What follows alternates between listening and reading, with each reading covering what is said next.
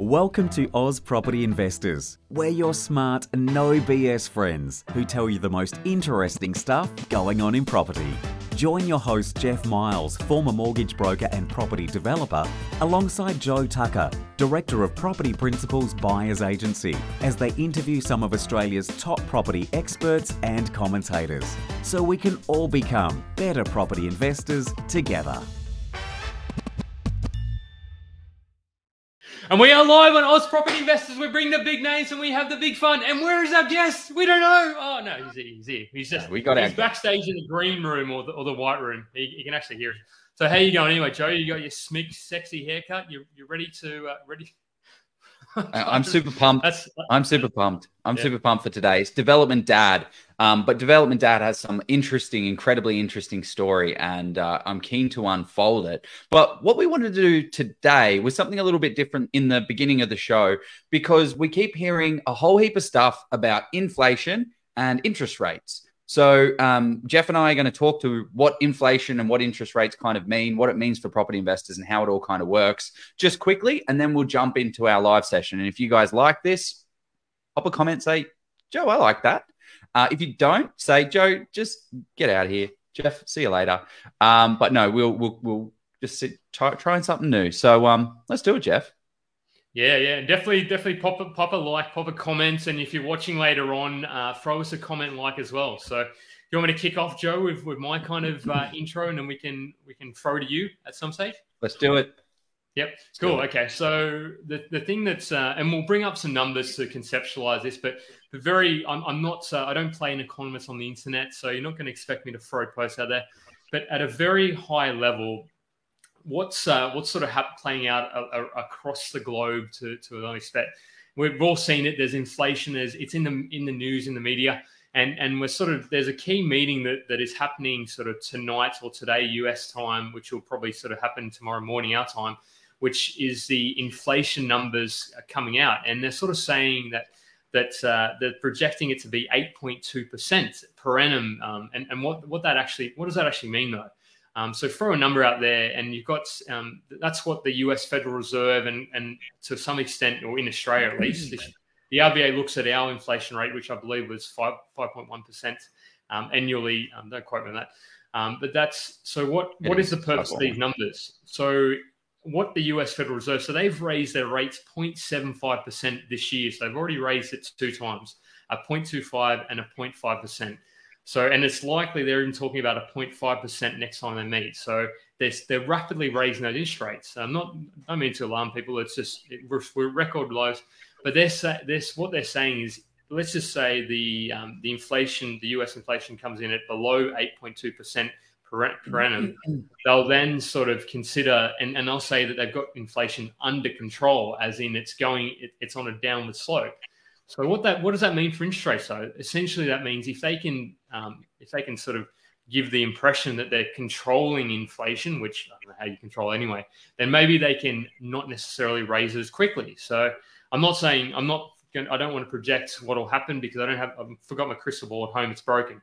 But that's my kind of uh, insights. So there's sort of you'll hear a lot of rhetoric about yeah, inflation's super high, but it's more about is it continuing to go high, and if it's not, then maybe they can stop um, raising interest rates as aggressively as they are. Um, what about what are your thoughts, Joe? What do you what do you Well, yeah, yeah, okay. Well, it's super interesting that you've put it that way because um, they're they're you're saying the US is kind of getting on con- getting on control of their inflation problem. But my thing is, is why is inflation such a problem anyway? Um, really, what the real problem is is that goods and services and wages are not keeping up with every, with each other. It means they're both they're all out of kilter, right? It's going like this. So uh, wages are going wages are going up or down, but the cost of goods and services are going up or down as well. Um, and they're not sticking to the, the same rate. So low interest rate environments are absolutely everybody wants them. They're fantastic because you can keep everything steady. The problem is we're in this big complex world where there's external forces. There's wage growth, there's people asking for more money, there's taxes, there's growing economies in other areas. So we just can't keep on top of those type of things. So we can't keep our inflation super low because we're unable to keep a handle on it. So the government is introducing new things into the world um, to be able to c- control those. And some of the levers that they can use are interest rates. But um, one of the levers that they pulled previously was the uh, printing money lever.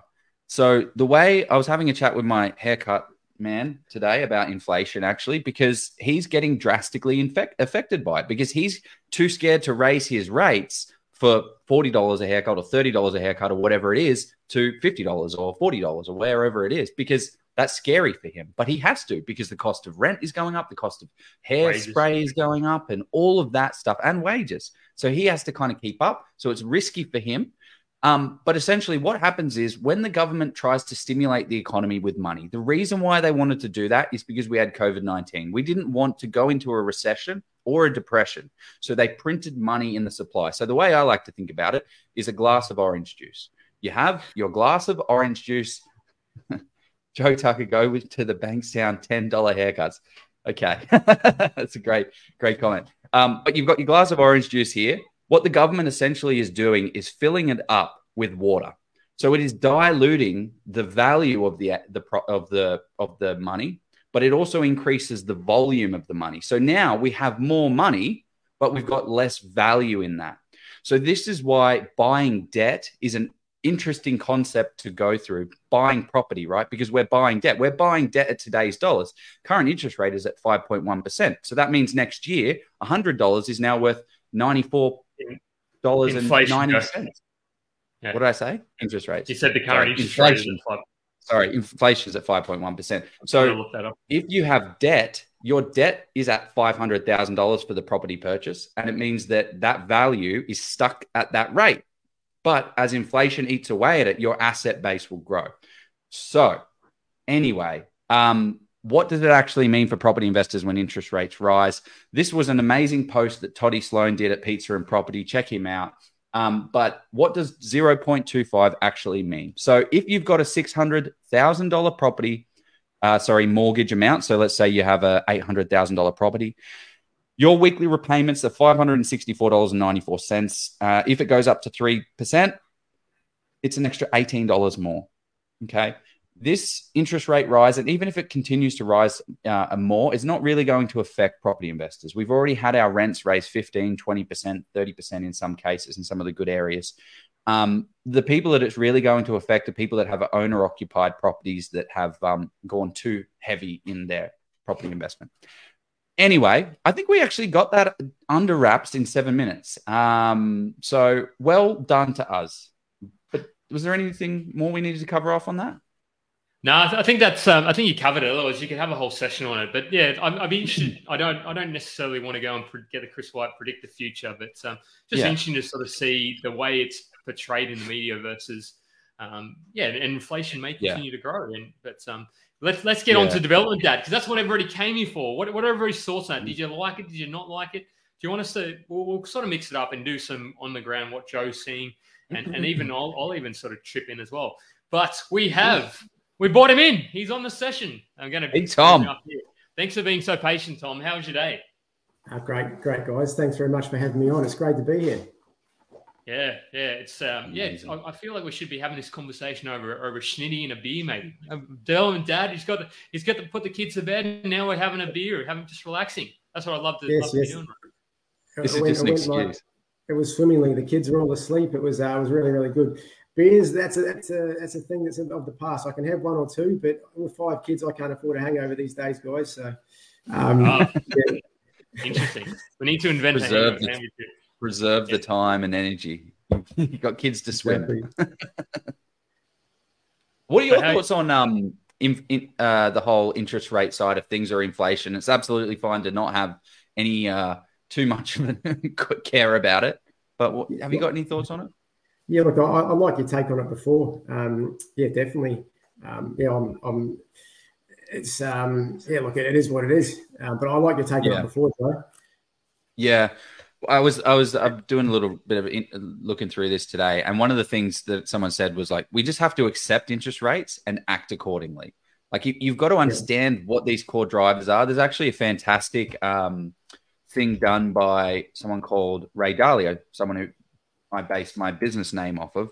Um, and he does an amazing breakthrough, a breakdown of how the economic machine works. Everyone, this should be across schools and the world. It is absolutely fantastic. He gives a really good walkthrough. So I'll post that in the comments. But Jeff, I think we've got to talk about quotes of the week. Tom, you have your own quote of the week. Yeah, let's. What? Yes. Oh, Yes, so it's it, it comes from Henry Ford, and it's don't find fault, find a remedy. Anybody can complain. So I believe that fits the theme of tonight. Uh, and you know, given my position with the five kids, I could either put my head in the sand and say, "Look, I can't borrow any Mm. further," or we can find a solution, and that's what we s- sought about doing. I, uh, you know, it's it's you can't sit on the sidelines. I understand the, the power of investing, and it just wasn't an option to sit on the sidelines. So we had to find a way. So that was my quote for tonight. Love it. Yeah. It's very uh it's very poignant to to your situation, right? It worked out perfectly. Um my little quote of the I week. it's- My quote Yeah, is I think it's- oh, you go. what uh, No, no. uh a wise person should have mon- money in their head but not in their heart. Invest with your head Mm. and not with your heart. That's uh Oh, Jonathan. Swift. If anyone knows who the hell that is. I don't actually. Who is it, Joe? Oh, I did. Had a great quote though. What about you, Jeff? What's your quote of the week? I, I, quite like this. Uh, this is one that I say fairly regularly. You may not have heard me, but uh, it is the definition of insanity is doing the same thing over and over again and expecting different results. Um, so I believe that's an Einstein one. So correct me if I'm wrong. And and I feel I like to try and match the quote with the person um, who we're sort of speaking to. I'm not saying that uh, you've done the same thing over and over again, but you sort of you, you, you're talking about your light bulb moment. We'll get into that because that's that's fantastic. You had that because you're sort of looking at it and you're saying, well, how do we how do we do this? You could continue to say, oh no, it's too hard, it's too hard. I can't do it. It's it's it's not it's not working, and I, I can't borrow. It's all these kind of uh, negative or sort of pessimistic approaches or, or mindset. But you just said, well, how do I make it work? You, you found a you found an alternate way. You sort of didn't do the same thing. You did something a little bit different. So I think that's um, pretty powerful and poignant. This conversation. cer- certainly. Yeah, look, it was very lending driven, but it really was stemmed from, uh, you know, I guess we'll go over some of the, the case studies before, but you know, we really did things in, in reverse. So we went out and went, went and bought the big dream property on the two acres. And as you'll see, it's beautiful, but it was essentially a, a big anchor in terms of our wealth creation journey. And it, it was, it was, I guess, a light bulb moment, among other things, which we can discuss, was really a conversation with the broker. And I was looking at trying to, you know, we knew we had equity in the property. Uh, we're looking at doing uh, purchasing some investment properties. But he basically just pulled me up and said, "Look, with that extra kid dependent that you've just had, we couldn't even finance the same house you're in right now. So you're, you're way ahead of yourself." And it really stuck with me. Um, so we really, myself and my wife, we just thought, look, we just have to do something different because um, we, we're not going to be able to invest if we just go down the traditional routes. Mm, Yeah. Awesome. Okay, well, I'm keen to dive into this. Let's jump into our first point of uh, tonight. Um, one thing to mention uh, that I think we're going to keep on every podcast and session that we run through is the information on this presentation recording is for general information only. There is no financial advice here. If you want to seek financial advice, speak to your qualified financial advisor and read through all of this. We are not experts in the financial space and we are not qualified to give you financial advice. So, with that over, let's jump into our uh, Oh. other thing here. There it is. Commercial property offers the highest cash flow in Australian property investing, offering exceptionally higher yields than residential. Now, we're talking 8 to 10% net yields. That's cash after all expenses, not this 2 to 6% gross that we see in the residential space. So, for those that are starting out on their commercial investing journey, it can be exciting, but it's also a step not to be taken lightly. The expertise of a commercial buyer's agent can pay dividends to help you secure that high cash flow and high growth potential property. And this is why we recommend Steve Polizzi of Polizzi Property. With over six years' experience in the space, Steve has over 1,200 property transactions under his belt. He has seen it all and knows the best locations right for growth. In a previous life, Steve was a chartered mechanical and structural engineer, so he draws on his mathematical and analytical skills that he's developed to break down what works best in commercial property. As with engineering, same goes with commercial property. It's based primarily on the numbers. So if you're curious about diversifying into commercial property, you have access to $100,000 in cash or in equity, book a call with Steve today and find that perfect asset for you. Here you go, Joe. Joe's dropped a comment, and he's uh, is he oh, back? Man. He is back. A bit, a big Joe. Yeah. so we, so we have. I'll, I'll, do an intro to to Tom. So who is this person uh, sitting this investment uh, kind of light bulb moment? Um, so if you if you hadn't hadn't sensed, there's a bit of an accent there. So migrated to the land of opportunity, Australia in 1999. But I'd say New Zealand's a pretty bloody good place as well. So I wouldn't I wouldn't sell yourself short. But but uh, you, you came across Australia with a family in '99. You're actually a a you're a CPA, so you're an accountant with zero comprehension of it. I mean, that's an interesting one as well. But and then you spent ten years though. You've got a business acronym. You, you acronym. You um, you worked in pork production. You've got a farm manager, so you got that hands-on sort of experience. And but then you sort of decided to to move into after you've sort of had a couple of properties and and, and a few investments under your belt yourself. You decided to move into uh, duplex and development sort of manager with uh, with with one of our one of the guys who know quite well, Mr. Polizzi. He's on board. So you you were following Steve for a while, and he thought um, they, they, bought a property. Your parents bought a property through him, and you thought, look, this is an opportunity for you to to get into something you love. So, um, look, mm. I, I, think you the most important thing that we sort of, if we haven't played it up, is you got five kids, so you, you've um, you, you don't sleep very much. I don't think. No, no. My claim to fame is we had uh, four, five, and under a year ago. So uh, we've got four, six, and under now. So been very, very active. Uh, but yeah, it's um, like you said, little bundles of joy, and we love them very much. But the banks uh, don't see it that way. So yeah. we definitely have to do something else. Can I, can I ask you what what is it that made you move to Australia? Like you said, the land of opportunity, but 1999. What was the what was the driver? Uh, look, yeah, the parents were in the, in the pork production uh, business, so we, we were over there in New Zealand, and just the, the state of the the state of the you know the economic climate and the pork industry at the time in New Zealand, it was heavily dominated by imports, and and with rising rising costs, it just wasn't viable. So uh, it was in Australia, and, and, the model was this free range sort of niche model. I could, I could run a masterclass on pork production if you like, but uh, uh, but yeah, so and so essentially, my father went straight into that. We, we always worked there on the weekends. Um, and I went away and did my financial statement auditing for four years and then came back into the, the family business. And I actually didn't realize it until um, actually reflecting on this and, and, really looking at the journey at how it was it was really an apprenticeship um, as to into property development because there's a lot of commonalities between uh, the, you know the, the, numbers and, and the profitability side of running a business um, and you know some of the concepts of return on equity and and just formulating a budget, it's very similar to the property development process. And a lot of the assumptions that are applied. Like you can have your summary, but then there's assumptions behind the summary, and it's very it's it's actually quite similar to um, to property development.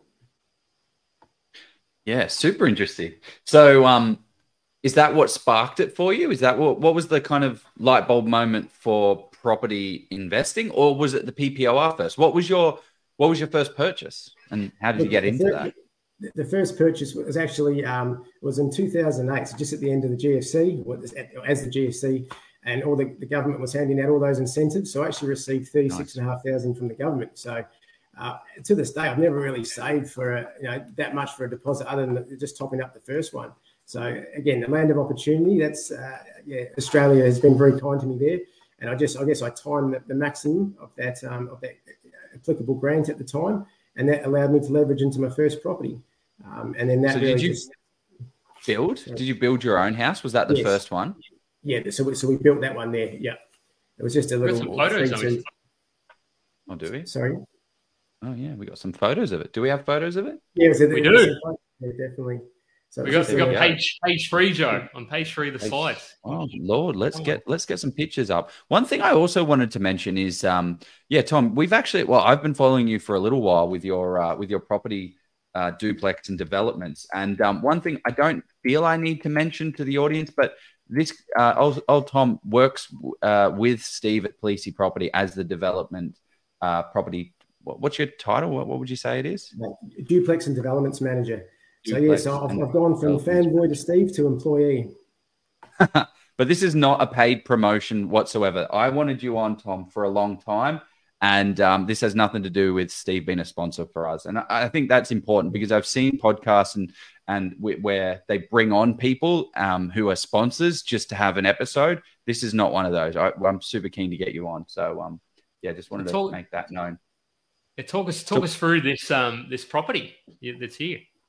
Yeah, so yeah, so look, this one here, the, the numbers weren't that fantastic on this first one, but essentially, uh, you know, there was some growth after a couple of years, um, and and then yeah, then actually we, we sold this one and then leveraged that into the next property. So this was just a good, uh, yeah, we, we just started the process, understand a little bit about leverage, about the whole process of how to buy a property, sell a property, um, and then, yeah, so there, there's the numbers on it there. So the land was purchased for 115,000. Um, there, there, was a bit of a delayed settlement there, um, so the land moved a little bit. Um, but yeah, predominantly most of the profit from that property, yeah, a lot of it was in the, the home buyers grant and a little bit on top. Um, but it was it was more that this allowed us to leverage into the next property, and that's where the the plot really starts to unravel itself. Yeah, what what were the big takeaways? What were the big learnings for build? Because this is a PPOR, right? Yeah, um, so yeah. there's a lot of emotion tied into it. But what were the big learnings on when you built this thing and went through that whole process of building a house? Yeah, so we, we did this with the family and friend. Um, so they, you know, they were a very reputable builder. It was it actually was, it was like clockwork. Like this property it was, uh, it was it was a dream process. Um, there was no no issues with the build. It was quite sport the, the following property, there was a couple of issues, and uh, and we could potentially talk about that uh, later as some mm. things I'd structure going forward with um, construction contracts. Um, but yeah, this was a pretty swimmingly process, um, and it, it was uh, again we, we, sold it PPO as, as a PPOR, so CGT free. Um, so there was some nice. agency commissions, but essentially it was a pretty it was a, as a transaction, a minimal transaction fee exit, and allowed to the for the next purchase. Awesome. And is there anything that, yeah, just no key, no, no, no main takeaways? It was just so smooth. This is the funny thing about when things go incredibly well, you just don't pick things up. It's only until they go bad that you really start to learn from them. And I imagine that's probably what we're going to hear coming soon. Yeah. Look, and, and and the thing was, I probably hadn't adopted the investment mindset there. Potentially, it may have worked um, at that point with no kids it may have worked to just have held that one and extracted the equity out. And in hindsight, had you had that education, had I had that had education, that's probably what we would have done. Um, mm. But that wasn't the case um, at that point. But it, it, I guess it provides the path for what happened next. Can I, can I can I ask can I ask as well? So you, you I can see there the the 2000 December 2009 was that was that the land, the cost of the land, I imagine, or was that the yeah, that was the cost of the land. I think altogether that one I think was a two eighty eight at cost. Um, look, I, I, to be honest, I, I, can't exactly, but it was there was there was some profit involved, plus the home buyers, uh, regional, state, and federal grants of thirty six and a half k, which contributed to a lot of that equity in there. Because because this is in the uh, so was this still around the the uh, the west of Melbourne? Was this kind of the the Geelong region, or which which part of Melbourne? Yeah, it's, it, it was yes, the, the west western suburbs of Melbourne. Yeah, so yeah, yeah, you probably probably don't want to look at what it's worth now. I, I, I see they transferred there for zero dollars, but that was just probably like a, a family transfer or something. Yeah, no, yeah, no. Look, it's uh, yeah. I had a look the other day. It's actually worth um, six hundred, but it actually didn't do a whole lot. It's only done. It's, it's only actually performed really well over the last uh, couple of years. It sort of stays stagnant for a long period of time. So there wouldn't have been a whole lot of equity to pull out of that one. And you know, it's, it's just the way in which it occurred. It came you know recently. Awesome. Okay. So going to the next one, leverage games for the first property into vacant land, delayed settlement. I want to talk about that and understand what you mean and how you orchestrated that. Growth occurring pre-build then profit on completion. So we've got Ooh. is this all the same property? Yeah yes yes. So what, what, the first is just the, that was the marketing photo that was used um, and then the second was just a bird's eye view um, just to just show it was a two acre lot of land um, and it was purchased as basically uh, the, the, dream home for myself and my wife. Um, and yeah we entered into the land contract and it took quite a while for that land to register, but it was only a 5% deposit down on the land. And when you look at the numbers on this one, uh, the, the, numbers are, are, very, very healthy. But oh, we've got numbers, don't we? yeah, they're just underneath it there. Um, so, oh Jesus. So yeah, so the, so yeah, so the looks quite nice. The, yeah, and but predominantly most of that growth occurred by in, in the actual land appreciation of the land. The, the, construction was just was just a part of the, the process, and you know sometimes mm. there's a bit of a development, like a completion margin on a, on a new build. Sometimes two plus two equals five when you do do that. Um, but essentially, most of the game was made through um, this, this sort of delayed land settlement strategy. That's where predominantly the, the gains came from. Okay, so just for people that, that that aren't that are still putting the kids to bed and can't hear, we've got in we've got a, a piece of paper here that says January uh, July 2014 the purchase price was 336,000 and in November 2018 its sale is 1,115,000. So uh, you're going to have to connect some dots here on how you made like 800 800,000. Like how, how did that how does that work? I don't oh, it wasn't 800. That was just the land uh, contract at 336. So oh, okay, perfect. Okay, now we're talking about building. Okay. Yeah. Then we did the build. So all together was, a, was approximately seven seven one seven k. So the net profit uh, was 394 k on that one. And then it really, and in hindsight now, uh, I started you know, adopting this sort of return on equity, return on equity annualized. Um, started, you know, thinking about those metrics. And, mm. and when you look at that, you know, you start to think, well, look, it's, um, you know, on a 20% loan, uh, or sorry, an 80% loan, 20% deposit, we were able to achieve a really good return on our equity there and also return on equity annualized. So, um, yeah. So, can you talk to what return on equity actually means and what annualized return means as well? Because those are two vastly different numbers. Yep, certainly. Yeah. So, so return on equity is also known as your cash on cash return. So, if you've got a million dollar property, you, have got a 20 percent deposit, you're putting in 200k. You know, uh, from a pure development sense, you you know you need to factor in all the all the equity that you've contributed, but then you're comparing that against the the, the total development costs, um, and and looking at you know exactly what that is as a percentage, and then annualized is working that on a on a per annum basis. Mm. Yeah. So I guess one of the key takeaways that I get from this is that you, you just if you're going into a development deal and if you're looking into development deals um, and someone's like oh well look this project gives you a uh, 30% return on capital. It's the period of time that you get that done. Because if they say you get 30% return on capital and it's over two years that's a 15% return annualized return on your money. So you would actually be better off to go for, obviously not financial advice, you'd be able to go for something that gives you a 10% return in six months because you'd be able to do four of them in two years instead of, and that would be, that would be 10, 20, 30, 40. So you get a 40% return on your capital over that period of time. So actually, those smaller deals may be a better way to go.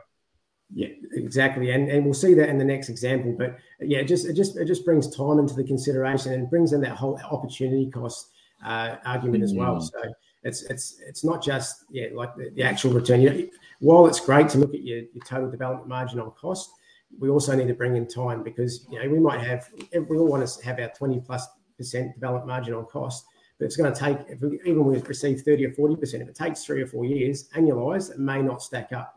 And I guess we can discuss that later on in um, some of the, the metrics and some of the examples from the feasibility studies. But at, yeah, this point here, I've just done this very high level just to because it was all high level cool. bulb moment, um, just as to how mm. uh, we started thinking about that way. Yeah, so and uh, I, I, think I'll, I'll point out um, something. I'll point out because this is something when I was looking because I've done a couple of JVs, and these are the kind of questions that you really because sometimes you see out there on forums or you see on websites people throwing out, you know, you get a fifty percent return, um, and and that's and then and the question you want to ask is, okay, is that a fifty percent annual return or is that a fifty percent uh, total project return? Because if somebody can if somebody's doing a larger than sort of a duplex development it's probably more than likely going to take uh, longer than 12 months. It'll take somewhere between it could take anywhere between 18 to 24 months if you're doing a, a, a four a four pack or a four uh, four.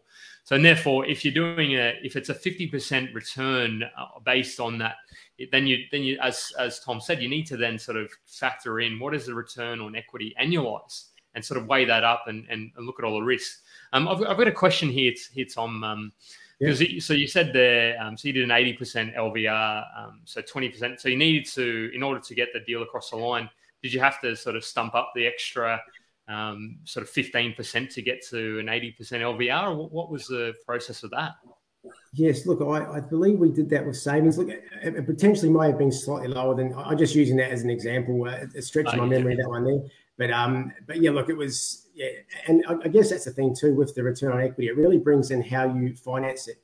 So ultimately, your finance solution really determines your return on equity. I mean, if you're doing a 90% loan, you could potentially, and again, we can discuss this later when we go yeah. through examples, but I guess the, the, the less you're putting, the less equity you're contributing, the higher your return on equity is going to be. And that's when it starts getting interesting uh, later on. Um, but yeah, it's it's a it's a, certainly a, a highly influenced. The two are intrinsically related, really.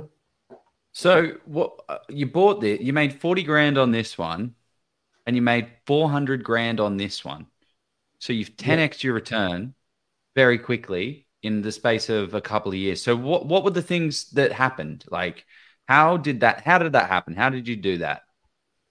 Yep. So so um, in, in, terms of um, look, look, it was it was it was a great time. Obviously, it was a great time in the property cycle in Melbourne, but predominantly it was putting that five percent down and just controlling the land without actually paying any, any, any interest costs, any holding costs. We just really got into the market uh, while the capital appreciation occurred, while we only put a small amount of cash down to control that land.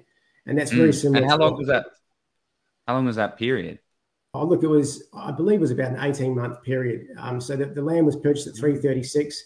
Um, you know, as we see, the, the, the total costs were only 717 and we sold it for 1.1. So um, mm. the, the, land appreciated. It was mainly the, the, land appreciation and a little bit of completion margin on the end. And, and, and I guess that the agent doing a good job for us as well.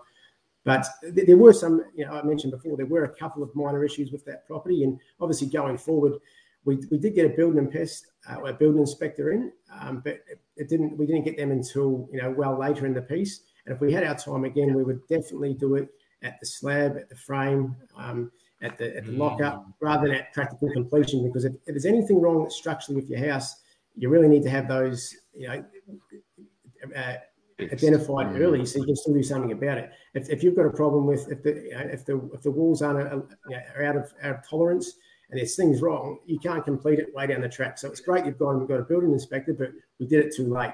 Uh, again, the builder worked with us, and there was a couple of minor issues. But if we had our time again, and and it would definitely engage the building inspector from the start, particularly when you're outlaying that that much money as well. It's a, it's a small cost for just peace of mind and and really ensuring that you can get the quality uh, you know, across the across all stages and especially the key stages. That's super valuable.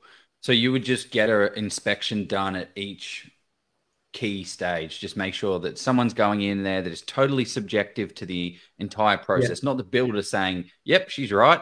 It's someone going yeah. in there independent. You're paying, sure, you're paying a little fee, but um, when you go in there at that point, it doesn't cost you anything. Uh, it, sorry, it doesn't. It, it's going to cost you a lot more later down the line if there is an issue. Yeah, yeah, potentially. Like I mean, and, and that's the big ticket stuff that you really want to check off that, to ensure that you know the foundations are correct, that the walls are straight, and you can't fix that at the end of the build. It's just impossible. And yeah, look, we, we worked with the builder and we you know we resolved it in the end, but there was a couple of minor issues, and it was a, it was a good that was a good light bulb moment to engage that, and particularly going forward for your investment, you I definitely always engage a building inspector at those key stages just to protect your investment. It's uh, it's interesting you say that because we we had um I, I, there was a there was a post I don't know if you saw this one there was Mario um a couple of weeks ago Joe there was a person who had they went back to the builder and they'd put up a photo of the wall and he said and they said it wasn't straight yeah. and and people and, and he actually went back to apparently he got got the builder to go back and re redo the wall and I was like okay oh no well, way yeah yeah so they actually it looked straight to me it was like is the dress blue well, or gold? Yeah, it looked like a. yeah, yeah, but uh, I thought that was interesting. So, is that the kind of thing you're talking about, Tom? If you sort of find that the wall isn't straight, you can sort of you can have a chat to the builder and say, "Well, this wall isn't straight. We need to get this corrected. But what can we do about this?" Is that sort of an example, uh, Tom? Yeah, definitely. You just want to identify it as early as possible while it's an easy fix before it becomes, you know, removing plaster and, uh, you know, it becomes very complicated.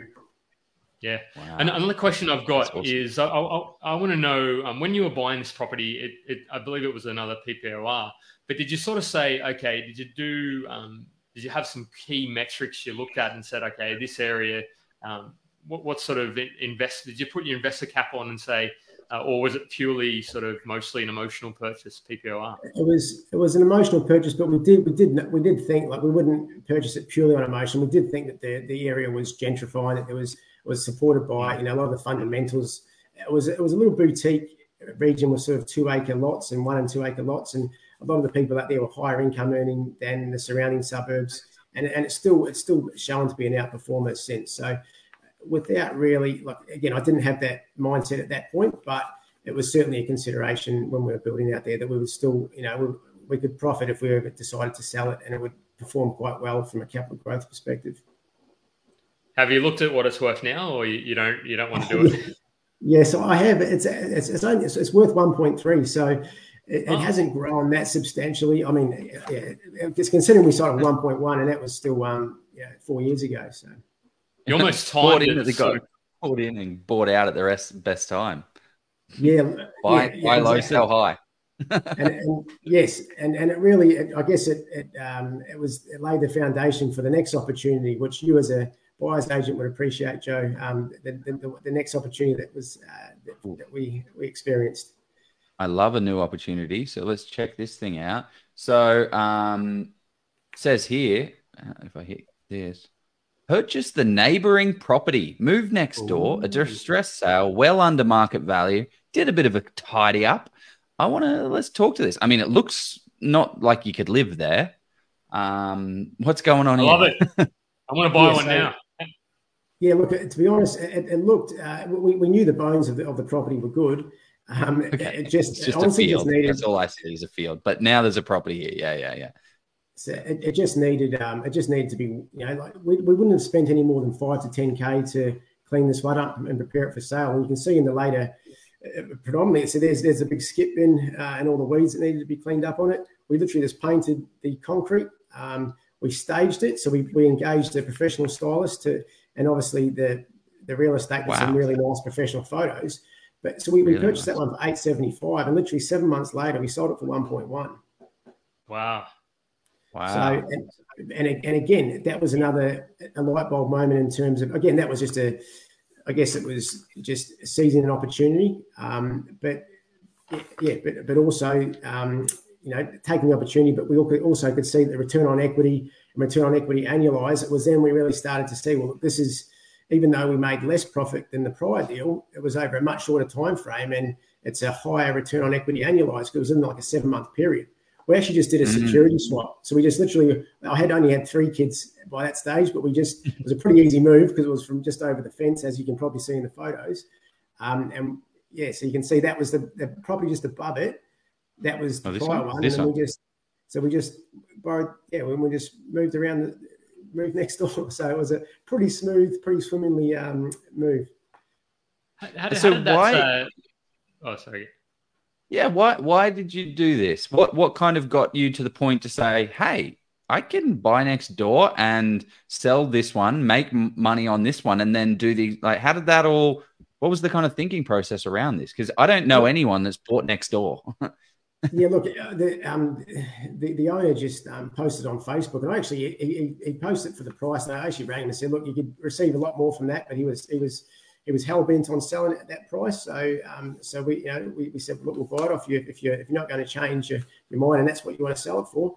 Uh, we purchased it from him. So, um, obviously, it wasn't in a great state, but uh, to be honest, that was a 47 square home, and um, we didn't realise the people that purchased that actually, um, just as an interesting point, they um, it was only their second purchase, and they turned it into a childcare centre. So they actually Steve Polizzi would probably appreciate this one, and it's, that they've turned it into a commercial purpose now as well. So we thought, gee, they're chipping in 1.1 for a second purchase, but they've actually converted it and turned it into a little cash flow machine. And I believe the the I think the owners he's got trucks and he, he can drive in one side and he can drive out the other side. So it's suitable for a truck driver with a um, a commercial childcare centre. And that's what the new owners put on it yeah, that's what the new owner's done. So that, it was a 47 square home. It was a, you know, it was a pretty quality build. Um, you know, it was below replacement cost, and yeah, so um, yeah, so they've, they've obviously um, they utilise it now as a bit of a cash flow machine as well as their PPOR. Yeah. Awesome. Can I can, can, we can we take a step back? Did, did I hear you say that that the owner um, was selling it? That they, they you said the owner, look, it's worth more than this, and and they wouldn't they wouldn't take more more money. Oh, look, yeah, yeah, look, we just, we just, I just mentioned, like, I think, yeah, I said, I think you can get more just as a neighbour. And he said, no, look, it's, it's, what, it's what him and his, um, his, his wife, um, obviously it was a, it was a divorcee sale and that's what they, the price they wanted. So um, we just wow. entered into the contract. So yeah, yeah, we just went, okay, we'll, we'll buy it. That's that, that, okay. that's amazing though. They just because I think that's the thing that we we underestimate. I'm not I'm not to say to go out there and take take advantage of people's misfortune or, or life situation, but you got the three Ds. You got death, divorce, or or, or distress. Um, and those are the kind of things that if, if somebody needs to, you are solving their problem because you, you were able to get the deal done. You didn't have to you didn't have to have too many challenges, I imagine. So you were able to sort of say, okay, here's the price we're going to pay, and we can get it done. Um, you made it happen. Yeah, actually, I believe it was 850, and then uh, through the courts, I think they raised it to 875, which we were agreeable to. So, um, yeah, so it went, went like that. So, yeah. Yeah, excellent. So, and yeah, but yeah, I guess, and, and it really brought up that, yeah, the annualized RO return on equity. It was um, it was fantastic on, an, on a per annual annum basis.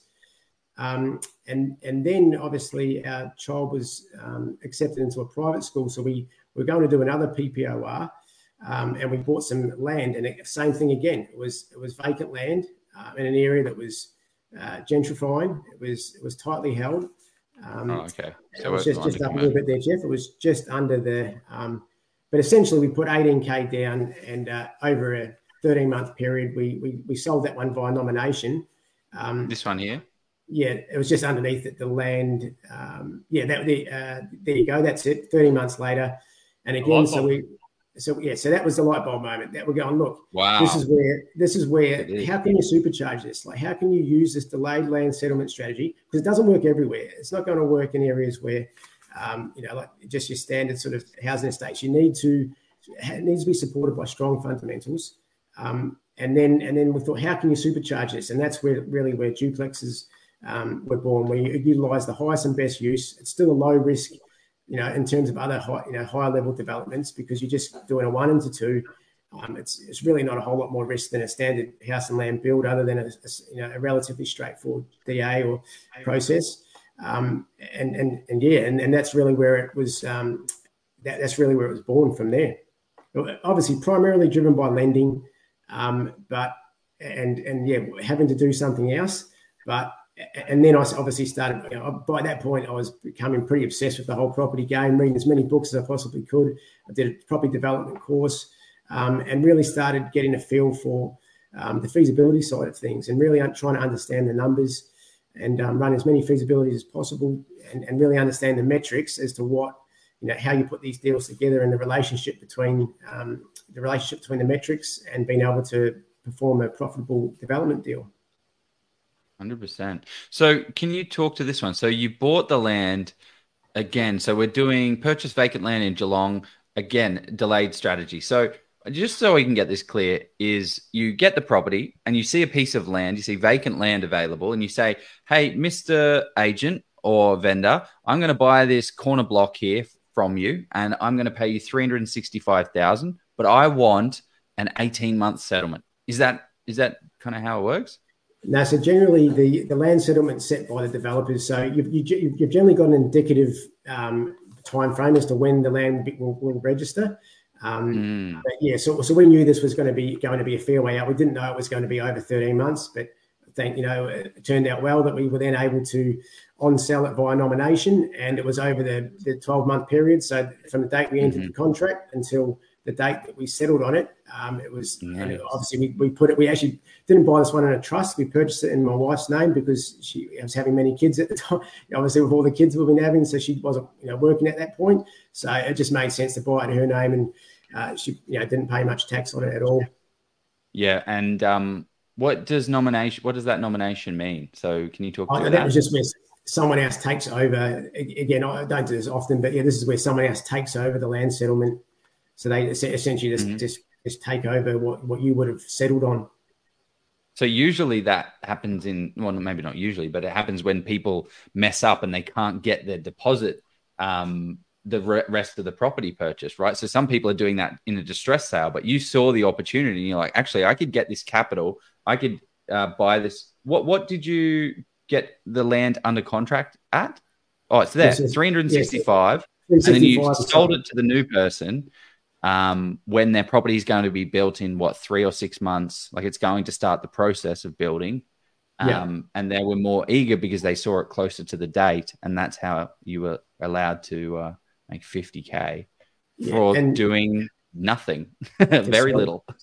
yeah, we, we, we had a look at the site. Uh, we, we just signed a couple of pieces of paper, and um, yeah, the, the agent loved it because he received a double commission on it. We never actually met him in person, so he uh, he did very well that one as well.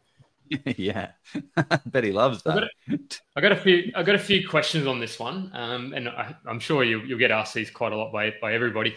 Um, so the first question. So obviously, we're not giving um, accounting advice and whatnot, but CGT, I imagine there was. Is there CGT payable on that? Probably because you are yeah, there, there was, but, but yeah. we held it for more than 12 months, so it, it was CGT yeah, applicable. Um, so it discounted. Yeah. It was in the wife's name. She wasn't working, so it was it was a very small amount, so it worked out well for minimising our tax. We could have done it through a trust structure uh, if we were doing a, duplex development. With you know, I personally do them in trust structures at the moment. Um, yeah. It just makes sense. But in this particular scenario, um, received the financial advice or the accounting advice, and it just made sense to do it that way and not set up the trust. Yeah. The other the other question I got is the um, so was was the plan? I don't know if we sorry if I missed this, but was the plan to uh, always to do that, or was it was it sort of uh, halfway through you thought oh, I wasn't? yeah, it was. So the, the light bulb moment sort of you know appeared to us as. Uh, yeah, we were, we were waiting for the land to register. We were, we were actually getting designs to, to be building another sort of a PPOR there, um, but it just and it just it was really you know after more conversations and really expanding the circle and, and actually talking to um, you know brokers that deal with you know, investors and not just your local broker. Um, we really under, understand what you know the path that we should be taking, and that's really where um, the next the next transactions took place, and that's really where um, we, we then purchased the commercial property. Because um, at that stage, we still actually were able to get full doc assessment. I know APRA went through and just decimated resi lending, but commercial we were still able to receive uh, obtain a, a property via full doc assessment there, and then later on, then we started uh, you know venturing into the duplexes. Mm. So were, were, you doing some rent vesting whilst you like how did, oh. where, where were you living, giving your sold the how did that work? Yeah, yeah. So, so yeah, we basically, um, yeah, we so we, we did the security swap from one property to another, and then yeah, then we ended up renting in Geelong, and, and we've been renting ever since. So, so yeah, so we're, we're basically doing things the other way around. We went out and bought the dream home, and everyone thinks you're probably crazy because you know a show of man's wealth is his home. But if we were to go down that path, it just it just wouldn't have worked for us. So we needed to extract that equity, um, and, and that's the thing too. That property we sold for 1.1, we got a valuation on that, and the valuation didn't stack up as well. So even if so first of all, we couldn't extract the equity out because our borrowing capacity didn't allow us. And secondly, the val didn't stack up. And the only way to really realize it was to actually sell it and, and, and, and realize those gains. And fortunately, it was PPOR, so CGT free and um, able to pull it out with minimal transaction costs. So when you did the land transfer, did you have to pay capital gains on that? But that, or as it was a PPOR, it doesn't. No, so we, we still had to because we never actually built on it. So again, I have to go back to the um, to the ruling on that one. But yeah, we yeah, had to yeah, pay yeah. we had to pay uh, capital gains tax on, it, but we held it for thirteen months, so it was over the year and it was a small, yeah, half the half the amount. Yeah, yeah, yeah. Yeah, they, they, they nice. probably the ATO the ATO probably thought, oh, hang on a minute, you've done this three or four times now in the space of I don't know, eighteen months or twenty four months. They're very like, oh, are you actually are you sort of using it to yeah? So they, they probably thought, oh, this this seems a bit of a yeah I had a chat with the accountant regarding that, and we had justification because the kids were moving school and it was to a different area. Um, so we had uh, we had some formal justification. But I think if we did that all the time, I think yeah.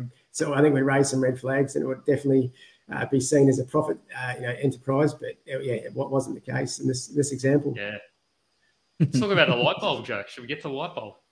I thought I don't know how many light bulbs. This place is lit by light bulbs. Um, how many more? how many light bulbs have you got going off, mate? This is uh this is very interesting. So, what are we going to talk to now is commercial. So, you've been doing duplex develop. Uh, you've been doing developments, and you bought your PPR. You sold your PPR because you thought, you know what, I actually can't continue my journey without having uh, having that. Now you're going duplexes, and that's been working really well. And then you're like, you know what, actually, I want to look at commercial. Like, how did that? How did that come about? Well, the, the, commercial came first. Um, so yes, obviously, there's just the passive income. Um, yeah, the passive income element to it was really attractive. And again, still the ability to still you know to still get the lend when we couldn't get get get that in the residential space. You know, with, with three kids at that point, it just made ah, sense. So, so okay. yeah, so yeah. So so yeah, a number a number of the people that I deal with, like some of the more high net worth individuals, get to a position where not even high net worth, just people that have large assets and large portfolios, um, they get to a point where they can't borrow any more money because the banks have totally tapped them out. You can go to a first tier, second tier, third tier. They will get to a point where you can't borrow any more money, and that's what you're kind of saying is you were able to go into you got tapped out, but you were then able to leverage some of the equity that you've built in your portfolio to go into the commercial space. Yes, exactly. Um, and you, yeah. What allows you to do that? Because obviously we had that that we, we, we rolled over the equity from each of those PPORs. There was enough equity to to, to make you know a, a decent commercial purchase, and yep. that's really what my strategy is going forward. Fortunately, um, mm. you know, I work I work underneath Steve. He knows a thing or two about commercials, so he's an absolute guru yeah. in the space. You, so. you, started working with Steve just to get a discount on him finding your commercial property, it seems. um, but what does that mean, Jeff? Like Jeff, you being an old broker, um, how does that work? Like, how are you able? You can't borrow residential, but all of a sudden you can borrow commercial. What's that? What's that called? Well, I, I, I, yeah, full, full disclosure, um, I'm, I'm talking from a theoretical perspective because I never, as a broker, we didn't do too many, um, we didn't do too many commercial. It wasn't back in, back when I was commercial was only just starting to come in, become in vogue. So, but what um, what you probably did was was was it a lease doc loan, Tom, or was that was that the way it works? So no, to... no, no, I hadn't. I didn't have to do a lease doc. My, my parents did, did a lease doc loan. Uh, okay. From once they sold their, their, their share of their business. Um, mm-hmm. And yeah, but I, I, just did a full doc assessment. I just had, I did have to put in, I believe the LVR might have been sixty-five to seventy percent. Yeah, um, yeah. So, so the way the way that when worked is they would have they would have looked at it and said, well, okay, um, they would have it would have gone to a lender that that, that uh, understood the deal and sort of said, okay, we will whilst there may not necessarily be as much serviceability if if you come up to this LVR. Um, so you might have struggled to get a 70 or an 80% LVR, and, and it was potentially maybe a uh, specialist, a probably specialist commercial lender, or if it was, or it could have gone through to the commercial arm of, of a bank. Say, yeah, one of say one of the big four, they have commercial rather than retail. I mean, I suppose it makes sense commercial property, but um, yeah, th- th- there are um, exceptions there if you can come up with enough of a deposit. But yeah, so yeah, yeah, it's super interesting. It's super interesting that you feel like you get tapped out, and this is what you did. Again, you you didn't just sit sit on your hands and say, "Oh, I'm tapped out. I'm tapped out. Cool. How do I go about doing it?" Well, there's this thing called commercial. So you got into this property here. So this was your first commercial venture, was it? Yeah, yeah, yeah. And, awesome. And, no, no, no, no. It's just, it's just, a, just a warehouse. Um, yep. But yeah, it's it's the numbers on it are pretty pretty impressive, and particularly from a, a, passive income standpoint. Obviously, the yields have compressed a little bit since then, but yet the interest rates have dropped. Um, but yeah, obviously from a passive income standpoint, you know, off a seven fifteen purchase, um, you're still getting you know more than you know ten percent, 13, 14 percent on on your cash, and then you're getting leverage, leverage growth as well. So it's um, for us again, form part of the light bulb, bulb moment. If we can you know, buy a few of these, um, you know, they're not far off financial freedom in reality. Mm. Um, and, when you so, say leverage growth, what do you mean? What does that mean? So, so yeah, so obviously you're putting down, you know, your, your deposit for it. So, um, we're receiving a net. I think, yeah, I have to run the numbers on this one, but I believe the net um, income was yeah 35k. Yes, and uh, yeah. you know we, we would put in um, I believe it was around 300, you know, just under short of 300, might have been 280k for the deposit. So we're getting, you know, 13 percent on on our cash or equity invested plus growth on, on that as well at leverage. So you know, if it's going up by um, four or five percent a year on our equity that we contributed, um, obviously that's um, that's your leverage growth. Mm, love it. You know, you put in, uh, and also, actually, a good point is that equity that you've just got because you had equity in your house, right? Because all you're doing is moving equity from your PPOR that you've accumulated from doing these transactions into a commercial property. But that equity that you've got sitting in your PPOR is not really doing anything. So all of a sudden, you've turned that three hundred thousand dollars worth of equity in your home into a passive income of thirty five thousand. You've turned it into a a uh, a uh, income stream. What's the yes income producing asset, which is you're just converting you're converting equity into cash. Exactly. I, I, look at it as like buying yourself a wage. I think I've written there. So it definitely, um, yeah. yeah. And, and that's and that's really like sort of going forward. That's really where my strategy is. Like I want to complete as many duplex projects as possible, and then roll the roll the profits over and, and buy more commercial. I love commercial property, so that the two so complement each other. Yeah. So how do they? T- how does that work? So can you talk to um, the way you think about duplexes and the way you think about commercial? So yeah. Yeah, look, I, I, look at I look at the, the commercial just as, as my passive income, but the, the duplexes as the active. So um, it's going to be quite hard for us to hold them, uh, just given our serviceability requirements. So mm-hmm. we, we, have to do private lens, um, and so therefore it's it's short term profit to make the gains, lump sum equity equity gains, and then convert that into the commercial. oh, it's that easy. but it is. But it is that easy. Like all you're doing is just, I love it. You just take your duplex, you buy this piece of land, you put a house on it, you make a lump sum of 80 grand. You do that, let's say 100 grand. You do that three times, and then you can afford to buy a income producing $40,000 that commercial and, and property. Is, yeah, and like high level here, this is where our strategy will be. We'll buy the we'll buy the dream home, but it'll be once we've built the portfolio and, and then there's enough passive income to to basically finance the, the home and we can we can do it that way. So that's you know again we're working back to front. We, we, we've gone and bought the dream home first, sold it, and then we'll get back to it at the end. Um, yeah, you're uh, you're reverse reverse delayed gratification, which is probably uh, advanced credit. I don't know. Yeah, I don't know if that works. Yeah, definitely. But um, but yeah, it's, it's interesting uh, interesting approach to the, the, the way you're sort of taking, and I, I think we, we, we need to get into the the uh, the free deals in in four years because that's what we sort of build and that's what we promise. So shall shall we get into it, Joe? Or should we start? Yeah, excellent. Uh, well, would you want me to talk about just that that duplex lot there? Um, yeah, yeah, so yeah. Again, again, that was that was delayed settlement strategies. That one there was only twenty thousand down, uh, stamp duty fourteen thousand, so total cash down thirty four k.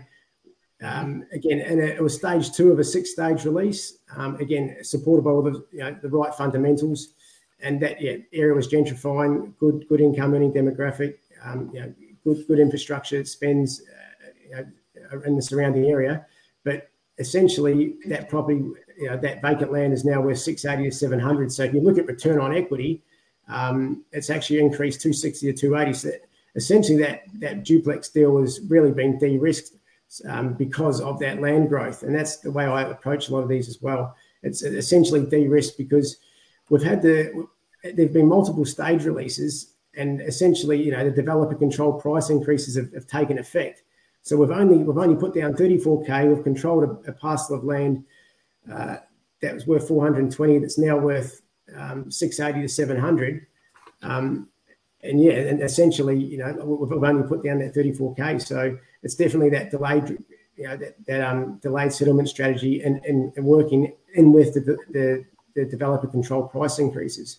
So the way that works too is developers never they never drop their prices they only ever go sideways or up but if there's enough demand in the area they can justify putting each stage prices up enough so, so this doesn't work anywhere. Like I mentioned before, you've got to do it in those. We're targeting the real east coast, uh, sort of more coastal regions of New South Wales, um, on the cusp of gentrification, um, and where there's where there's high demand and, and there's scarcity.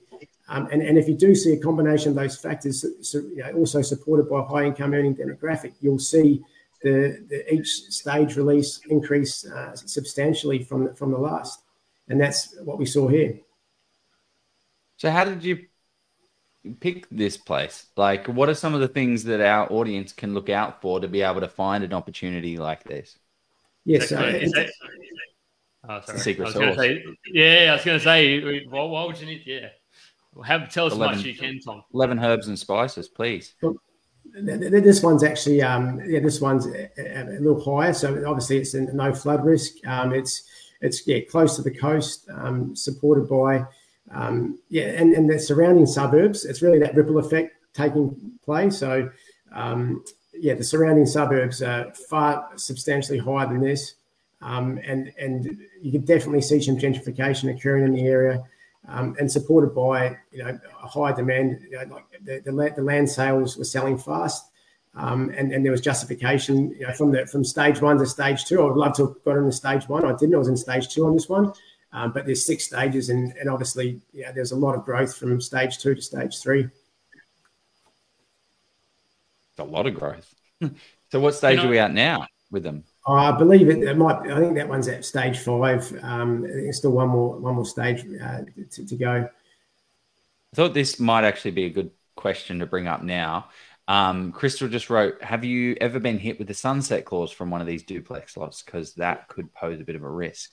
Yeah, I, I raised that, and, and, it is. They, they released some um, some legislation in New South Wales to because the, the developers were rug pulling uh, purchases uh, some time ago, but they introduced new legislation to prevent that from happening. So essentially, people like I'm doing right now would finance it, and then they would just purposely let the develop, the sunset clause lapse and then they would then they would take the land at a higher value and then then go and on sell it. Resell it. That's that, wow. that's not applicable anymore. Um, it's I believe it, yeah, it's just not applicable because of the new legislation. So that's where you can get safeguarded there, um, and yeah, they recognise that was happening, and it's not not allowable anymore. But uh, if okay. you're doing it in a different state, always uh, refer to yeah. the relevant state legislation because I, I, don't yeah. I don't know necessarily about Victoria or Queensland or yeah, I feel like or... Tasmania doesn't have that just yet. Um, so yeah, they might. Yeah, um, I don't know. Conveyancer. Yeah, chat to the relevant people. But for, for me personally, I don't mind. Uh, sometimes it depends on you know the timing of subsequent projects, but I don't mind when there's um, a bit of a delay in the settlement if it's a rising market. Um, you're not putting yeah. any, I'm not paying any interest, no holding costs. I literally put down my initial deposit. I paid the stamp duty payable within three months. You don't actually mm-hmm. have to pay that New South Wales. You can leave it and just incur, um, you know, a small, you know, small interest component and pay that later. But I generally just like to pay land, then stamp duty, and then just and sit on them. And it just depends on yeah. when you'd like to, you know, complete your project. As and, and we can then, I then look at, you know, as to when uh, the type of land that we buy in terms of uh, land registration terms. Yeah, it's the same with um, negatively geared properties. So I, I, have a client that was buying a property that another the vendor wanted an extended settlement of, of 60 days. And we're like, well, actually, let so two months, right? Actually, let's just take it to, you know, 180. Let's just keep pushing the the settlement date as far back as possible because this property is negatively geared in the way that they're buying it with the amount of debt that they have and the amount of income that's going to be coming in.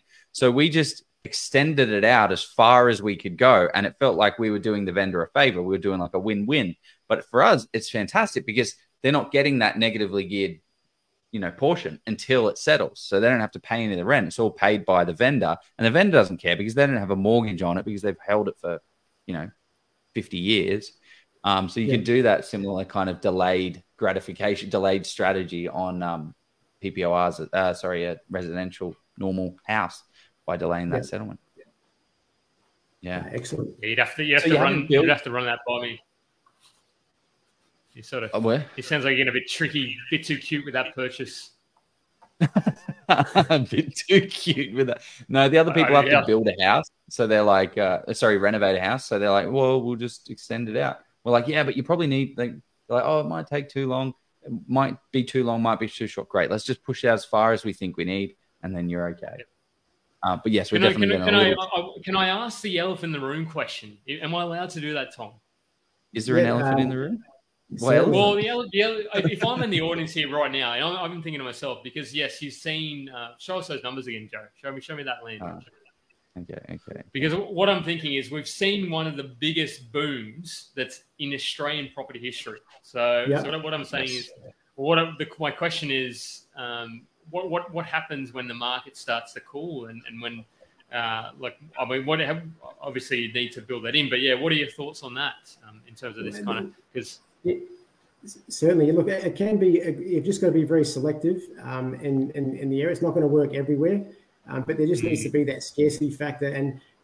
What you need to do is get in early. So, a stage one of a multi-stage release, the developers are always going to put their prices up. It's just a matter of how much, and that's going to depend on the demand of the area. But if you can get in early enough and take advantage of developer control price increases, or you can potentially get, you know, you can get a, a distressed sale where someone purchased early, um, they're selling uh, close to registration because they, they can't finance for whatever reason, they're not going to sell it at the same rate that the current market rate is, but you know they're still going to receive a small profit, and we can but we can purchase it you know significantly under market value. So those ones make sense. But in answering your question, yeah, it, it's it can still be a very it still works very well with the developer control price increases if you buy early enough because they, only go sideways or upwards. And if there's demand there, even in a downturn market, um, the, the, the land can still go upwards. Yeah, if there's the pressure there, it's like it's just like any market, and especially during this time, I'm very interested to see what's going to happen to some of the purchases that people are making around Australia because they're not going to keep up with it. So that's why you need to have the fundamentals, like Tom's talking about. You need to be having good infrastructure going in. You need to be having a demographic that can actually afford the property that you're going to be buying in, but not not all property, not all of these deals are going to be skyrocketing but if you're buying where people want to live, there is going to be a pent up demand for that little region. And if there is not enough supply on the market, and that's one of the things I imagine you look at, Tom, is like, where is the land coming from and how long is that coming to yeah. this location? exactly. Yeah, we are looking at you know, future releases. We're looking at obviously heavily driven by vacancy rates. And we that's why we like these lifestyle areas in this post-COVID world. There's, there's, exodus to affordable lifestyle that everyone's taking advantage of. So we're definitely, mm. um, yeah, we, are certainly seeing, uh, and they're, they're, relatively affordable in, in, comparison to you know someone that's you know wants a sea change from Sydney and they've, they've got cashed up deep pockets and they go and purchase in these in these you know East Coast um, areas. So, um, what what are your plans with this one? You bought it for four twenty. It's now worth six eighty you can do um, whatever you want with it. What what's coming next? I just I, I just brought up a question because I think that'll that, that'll be uh, uh if you've is, seen that much uplift in the land value, is it still yeah. worth going through the duplex build, considering the time, the interest costs, the build risk? That's a great question. Yeah, yes, it's like you read Joe's. It's like you read Joe's mind. You, Joe's I actually typed question. it out. And and that's yeah, I mean that, that's a valid question. And on its merits alone, it still stacks up. I could sell, sell this here and be very happy.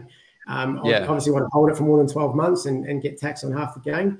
But highest and best use of this site is to still perform the build because uh, the numbers are still are still very favourable to, to complete a duplex build on it, albeit you know, even even with some um, you know some slightly higher building costs. And going back to the inflation uh, argument before that I went a little bit blank on, it doesn't happen in yeah. isolation. So, um, so yeah, I, I, believe we'll still in this particular market we're still going to see some um, some yeah, future price growth, particularly as there's still I think one or two stages left, um, and and the numbers, yeah, highest and best use of the land is, is still of the site is still to complete uh, a duplex through to completion. Yeah, that's one thing I wanted to ask. Is your thoughts on the building costs increasing? Um, what, what there you go. What is your thoughts? What are your thoughts on it going up? Yeah, look, I guess it just means that you look. there's certain there's certain things we can do in terms of structuring uh, the, the, the construction loan so that you know like we can throw on we can actually put include a lot of the total development costs in the building construction loan, so you can potentially reduce your return on equity, but um, sorry, increase your return on equity and reduce your developer's contribution margin because essentially you can you know for instance the DA costs um, you can get a turnkey, like a, a turnkey um, build, with, you know, rather than trying to complete a lot of the, um, you know, the final, like doing your lawns, doing your fencing, uh, doing your blinds um, separate and paying for that in cash. You can throw that onto the, the, the build contract and therefore, um, you know, finance that and, and reduce your uh, developer's equity contribution and therefore increase your return on equity. Um, and and again, it just means you just got to be very selective in the area that, that you decide to um, invest in. I like I like looking at the residual value of the land calculation because that one really gives you know that's when you've applied all your conservative assumptions and you've allowed for the fact that the building costs are increasing. You've accounted for that, and you only proceed if the deal still stacks up. So it's so really what's, what, what's residual. What, what did you say? Residual land value. Uh, yes, the residual value of the land. So that's essentially once you've built in your once you know what your target risk margin or your development margin is whether you want 15 or 20 percent and you've also this is if you go into a site to purchase a site it's great to know this at the start because you're, you've already got the upper hand in negotiation, and it can really be the difference between accepting or rejecting a deal because you've already factored in based on the assumptions that you've already applied. You've factored in all the costs. Uh, you already know what the residual value of the land should be. So, so essentially, you just it forces you to not overpay for a site hmm. because mm. you've already reverse engineered what it's actually worth based on. Uh, obviously, that you've got to place some assumptions on future growth of the area, but again, be conservative. Don't think hope for the best. Be very, very conservative. So when, when you apply that calculation, the, the residual value of the land still has to stack up when accounting for, you know, we, we build in a, a contingency uh, buffer into your build to, to ensure that, you know, like, I mean, what have they gone up by 10% uh, in the last year? Um, you, you, know, you might have to factor that again. And, and, and if the deal still stacks up, then you can proceed. Uh, there's no point just, uh, you know, you're putting your head in the sand and knowing that building prices aren't going up. You need to account for it. I've, got so many questions here. It's just uh, it's we could go on for two, three hours or three, four hours, but two, we're going to go on for two. But um, but for, first question, um, how do you, how do you, what factors do you look at residual uh, land value? Like how do you how do you, what assumptions do you make on that? You look at yes. So essentially, see, it's I've got it in my feasibility calculator. So once you've applied, so you, obviously you need to have an understanding on the gross realizable value of the you know the end the end value and what and, and that needs to be conservative and then basically you're applying all your costings, and then it's reverse engineering. You're basically deducting that uh, risk margin after applying all your assumptions, and then seeing what the land should be worth when factoring in when, when taking into consideration what your risk margin is. So we'll see that in some can, of the uh, I can see, calculators. I can see why you and Steve get along. you sound like engineers. Um, the, the, the, the, second question I had is uh, with, with your build contracts at the moment. Um, I, I, don't know how when the last one may have been a couple of days ago, but are, are you looking at um, as much as you can try to do fixed price build contracts or yes because, yes yeah. Uh, definitely. You, you, want to do fixed price but some builders are you know obviously won't allow that until closer to the construction commencement. Yeah. so you, if i'm a, if to, i'm a builder i'm not allowing you to do a if i'm not building this for six months there's no way i'm signing a fixed price. I want to do cost plus because my my my inflation could yeah. So how are you kind of how are you dancing that with developer? What, how are you having that conversation Yes, so definitely. Yes. So, so obviously we're just, you know, again, just trying to, um, and, and, again, we, we can, you can, you can let the build cost blow out. It's been really about selective about where to spend on the build as well. Like going back to some of those pre- previous examples, they were light bulb moments too. Like that one that was sold for 1.1, that wasn't actually an overly expensive build in comparison to the surrounding properties. It was more of a bare minimum build that was presented well that was on great land. And, and, and so there's no need. Like I was looking at some markets recently where, you know, they a really high end property duplex sold for 1.45, but the cost on that would have been, and, and, and, and, and an inferior property would have been one, I think it sold for 1.32, exact same market, two, uh, a month and a half apart. But the, the, the, the high, if I was a, if I was a, purchaser, not a you know not a developer trying to sell it, I would be buying the the one for the, the, the double story. But essentially, that market you know, it, it was where you know, the, the 1.32 was where the market was at. So there was only a differential of 100,000 on the total uh, sales price, but there was probably 500, 600, three or 400K on the, the build price. So it's about wow. trying to find that sweet spot between um, that sweet spot between, you know, what does the market need and not over capitalizing. We're not going to live in this forever. We, we just want to build a quality build that meets what the, the product, what the, what the market wants, whether it be three or four bedroom, low set, high set, Depends if they look at the demographic, the demographic demographic of the area. If they, you know, if they're retirees, they probably want their side access for the caravans um, and a low set. But if they're younger families and you, you know, you've got a smaller land parcel, you can go a double story. But uh, yeah, it really comes down to just find that sweet spot between what inclusions you really need to spend. And I've typically found you don't really want to overdo it unless that market requires that. But if you can really just you know, spec it to as minimum as possible, that would still achieve the result that you require. Mm, um, one of the things uh, I just exchanged on a contract today um, with for for um, for one of our clients, and they said, "Hey, I'm going to be on this live tonight, and I'm super pumped about it. I can't wait." to ask Tom a question. I'm like, yeah, we'll jump jump in, you know, type it on the little thing. He's like, no, no, no, we don't we don't ask questions. We just we're just the purveyor. We just watch over. So I said I would answer, ask the question. So the question is, it's a 700 square meter block that can be split into three. So you can put so it's a place now. It's got a house at the front. You knock Yep. it down in 10 years' time and you can put three properties on it because we looked at the zoning of the property and it was Yep. telling us that um, it was zoned this way that would allow three, but everyone else probably thought it was a two. So we were able to secure it, blah, blah, blah. Um, but what are your thoughts on putting, you know, we the highest and best use is allowing us to put three, but should we put two because we can make a two larger houses, or should we just put three because three is what we can fit onto it? So, are Yeah. there situations, maybe not other Yeah. situations, but what are your thoughts on that kind of? Joe's turned this into a coaching call. No, no, definitely. That's that, there's lots of permutations and combinations you need to run in order to establish that. But you really need to have a sound understanding of the market, know what the cons- Yes. consumer wants, and then you just play around with the feasibility as to what derives the highest um, profit margin at the end, and that will determine the highest and best use. So just because you can do Yeah. three, it may not be the best Doesn't use. In some good. cases, it may be that the highest and best use is just a luxury single story. I mean, just depends on on you know what the market wants. Exactly like this situation here, this thousand, no, 1.5 acre block could have 20 houses in it. But that's not the highest and best use of what the demographic in that area are looking for because your multi-million dollar friends that bought the, you know, that bought this place to turn it into a childcare center wouldn't be able to use that and they wouldn't be interested in it. So it's finding what is actually the highest and best use of that land. Yeah, Love it. exactly. Couldn't have Great said it answer. myself. I think you said it actually. I just copied you. But I love that. Okay, cool. Um, uh, so what what are the plans for this? You're putting a duplex on it.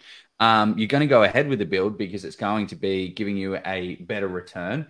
Um, and now I've got a ch- actually we should actually just jump in before we jump into this. Yeah, let's jump into It's already in our 15, yeah. jump into our sponsor and uh, then we'll cover off. We've got some really interesting stuff here that we're talking about the different stages of projects, I believe. So we'll get a little bit nerdy, nerdy onto this one and explore what these mean, and um, dive straight in after this. So let's do that. This live session is sponsored by Scott Agate from Hello House. Scott has created the world's first property negotiation as a service business.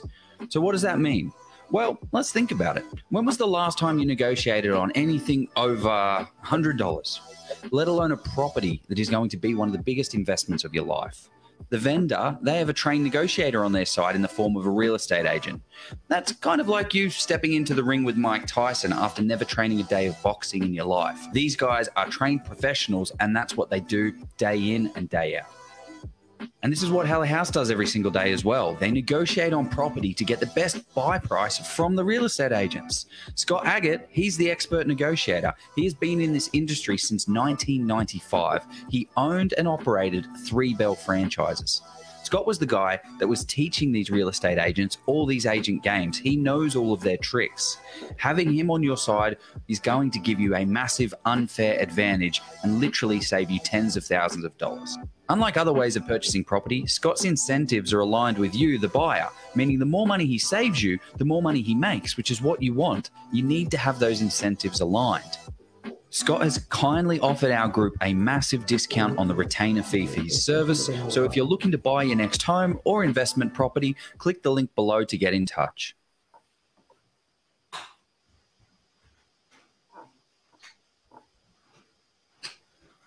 Why am I so big? Why am I so big? What's going on? Um, okay, uh, before we dive into that, I have a question here that I was interested in as well. Lovely Crystal Jones is back on it. Great work. Great question. What particular ca- characteristics do you look for when buying land? Have you got like a minimum square meterage, north facing, etc.? Yeah, look, it, generally um, it'll be determined by the you know, respective zoning and what's allowable in, in the area. But if you know, we want to have as large frontage as possible, like that one that I was looking at, we're referring to before, has actually got a 22 meter frontage. It's a 686 lot um, and a 30 30 meters deep. So it's quite easy to you know the, the duplex will be quite aesthetically pleasing on it. Um, you can do them you know on as small as a sort of 16, 17 frontage, but you got you have to do a double story and you have to play with designs on one of those ones. So essentially, you want the, the frontages wide enough so that um, so you can fit. Obviously, you're going side by side duplex uh, joined by a common wall. So you know the, the frontage is very important. Yeah, super important. Like well, that's actually a really secret weapon, I guess, is understanding what the zoning is. Um, so whatever state you're in, the state zoning um, is is written. Well, it'll be in the like just Google state zoning. It'll be yeah, and then you've got to go into the council as well. So there's there's state overlay and then there's council overlay as well. So it really gets quite quite complex. But understanding whatever area that you're looking in, totally need to understand the zoning because, like in Adelaide, for instance, they've got um, gen- general residential, which will allow you to put a house on, uh, like knock a house down as long as it's got 300 meters for each new lot and an 18 meter frontage. But if you go for the next one, which is next, uh, now that we're live, I don't forgot what the name is. It's like general neighborhood or no, no, it's not general neighborhood. Anyway, it allows you to put it's a word. Um, it allows you to put 150 150 square meter land, so cut it up like that, and a six meter frontage. So you can get an 18 meter lot with three units on it. So you really have to understand the difference between that because that house isn't really as value. The, the house is exactly the same value to an owner occupier. It's 650,000. But to a developer, all of a sudden it jumps up the price. Um, and it's more valuable for you in the long term. So if you just buy a house, hold it, has the development potential in the future. But the only way you're going to be able to do that is to look at the zoning and understand the zoning for your area, talking about the frontages and the minimum lot size, like you're talking to, Tom. Yeah, hundred percent. And a lot of the time, you know, we, the developers will let me know what's possible, so that they're pretty pretty um, savvy what's going what's going on and which lots are specific duplex lots. What we can find too sometimes is there might be a lot that wasn't allocated for a duplex, but it's permissible under the scheme, and sometimes uh, it's priced the same as a, as a single detached dwellings, a lot, lot, and they can be little gems yeah. for creating uplift as well. You just get a bit more creative mm. with the double story, and you can mm. you know, create create a higher margin because um, you're naturally already ahead with the it hasn't been priced in. Yeah. And it also works in the reverse as well. If you don't understand your zoning, there was a, another person that just bought a corner block on 700 and odd square meters, and you can't fit three houses on it. But he paid a three house price. He paid nine hundred and twenty six thousand dollars for it when he should have really just paid seven hundred thousand dollars for it. Um, so really, the value of understanding your zone zoning is so crucial. Um, yeah. What's yep. this? What am I? What, let's what, let's what get into it. Let's because we promised free in free in four years. Let's let's get into the crux. It's, that, it's, it's just got a little bit distorted there, guys. I'm not sure what's happened. We might just want to push the legend down a little bit and drag the. Again, it's conceptual. So if you push the um, uh, no, that's no, that's no, no, no, that's all right. We'll go back to. Oh well. Um, Project one not started yet, so it's like a Gantt chart essentially. Yeah, so essentially, the, yeah, the, the red's the land registration, and the blue is the, there. We go. Um, it just we just need to extend that. Um, yeah, the blue the blue out longer, elongate that, and and start the yep. red a bit earlier. Yeah, yeah, yeah. We can get the concept. Get, yeah. um, uh, Pretty much like that. You don't you don't start the new you don't start the new one until you start it until you finish the old one. Yeah, essentially. So, um, so basically, again, it, you, you, can apply this in any way. It depends on where you are and what your, your, your current equity contribution uh, position is. Um, and you know, like this one here, though, is just you know just a hypothetical example. You do project one. Um, it's it's three months I'm just going to have a look down here. So essentially, you acquire the land in months 0, 9, and 19. Um, and I've, we've allowed for, it's just almost a little bit distorted there, guys, but that's fine. Um, so it's, it's a difference between the land registration and then the building being complete so that we want to ensure that we can, we can actually already have some projects at play while the first project is being is still under commencement. So we can use the delayed settlement strategy, for instance, on project two, just not actually not long after we've already purchased project one. And then we want to ensure that the land registration is favourable, that it, it is we're not cutting ourselves too fine, and it, and it goes out further than the, than the build or the construction on uh, c- completion on project one.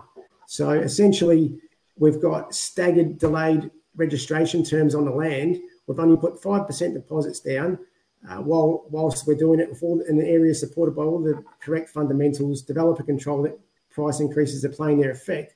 So essentially, we've got capital growth occurring while we've only put minimum deposit down. And once once we complete each project, we then can roll those funds over to complete the following project. okay. Uh, so it just it just was a little bit. It's all a little bit um distorted. I mean, it, it, makes sense. It makes sense to me, right? You finish, you start a project, it doesn't finish yet, and it allows you to be able to go into your next project, and you're only putting minimal capital in um, at yeah. any one time. Essentially, um, yeah. Yeah, so you're not you don't have to put in all this money straight away, and also it allows you to keep rolling it on over, and you've got a bit of momentum to jump into the next one and the next one and the next one. Essentially, it's what I currently do, um, and and you're not then paying a premium for the land and waiting. You can buy, acquire it early, providing that you have a sufficient uh, cash position to, to purchase that in the first place. So if you're going to do this, you really need to know the developer's equity contribution on the first build. You need to know and you need to ensure that you've got enough capital to, to purchase uh, the second and third deposit. So you, you really need that at the start to and, and also a buffer on top to ensure that you can complete it. Mm-hmm. Yeah, yeah. You need to make sure that if it does go over, that you've actually got your buffers in place to be able to control that. Yep, certainly. So yeah. talk, talk, us, talk us through the uh, talk us through the numbers because you said you need some capital. How much capital would you need to execute or yeah, like there's a couple of different ways you can do it. So talk talk us through yeah, how it all works. Yeah, look, so I've, I've got yeah, again, you, just put down the minimum deposit, but then when it actually comes to completing the build, I think we can go down there onto the slide. Um, if we do an 80% lend on this particular example, um, it's a little bit higher. There we go, that's it. So on this one, it's an 80% LVR, so it's a standard resi lend. I've just applied, you know, two and a half percent interest rates just for illustrative purposes. Uh, we're expecting a gross realisable value on this one of 1.7 mil.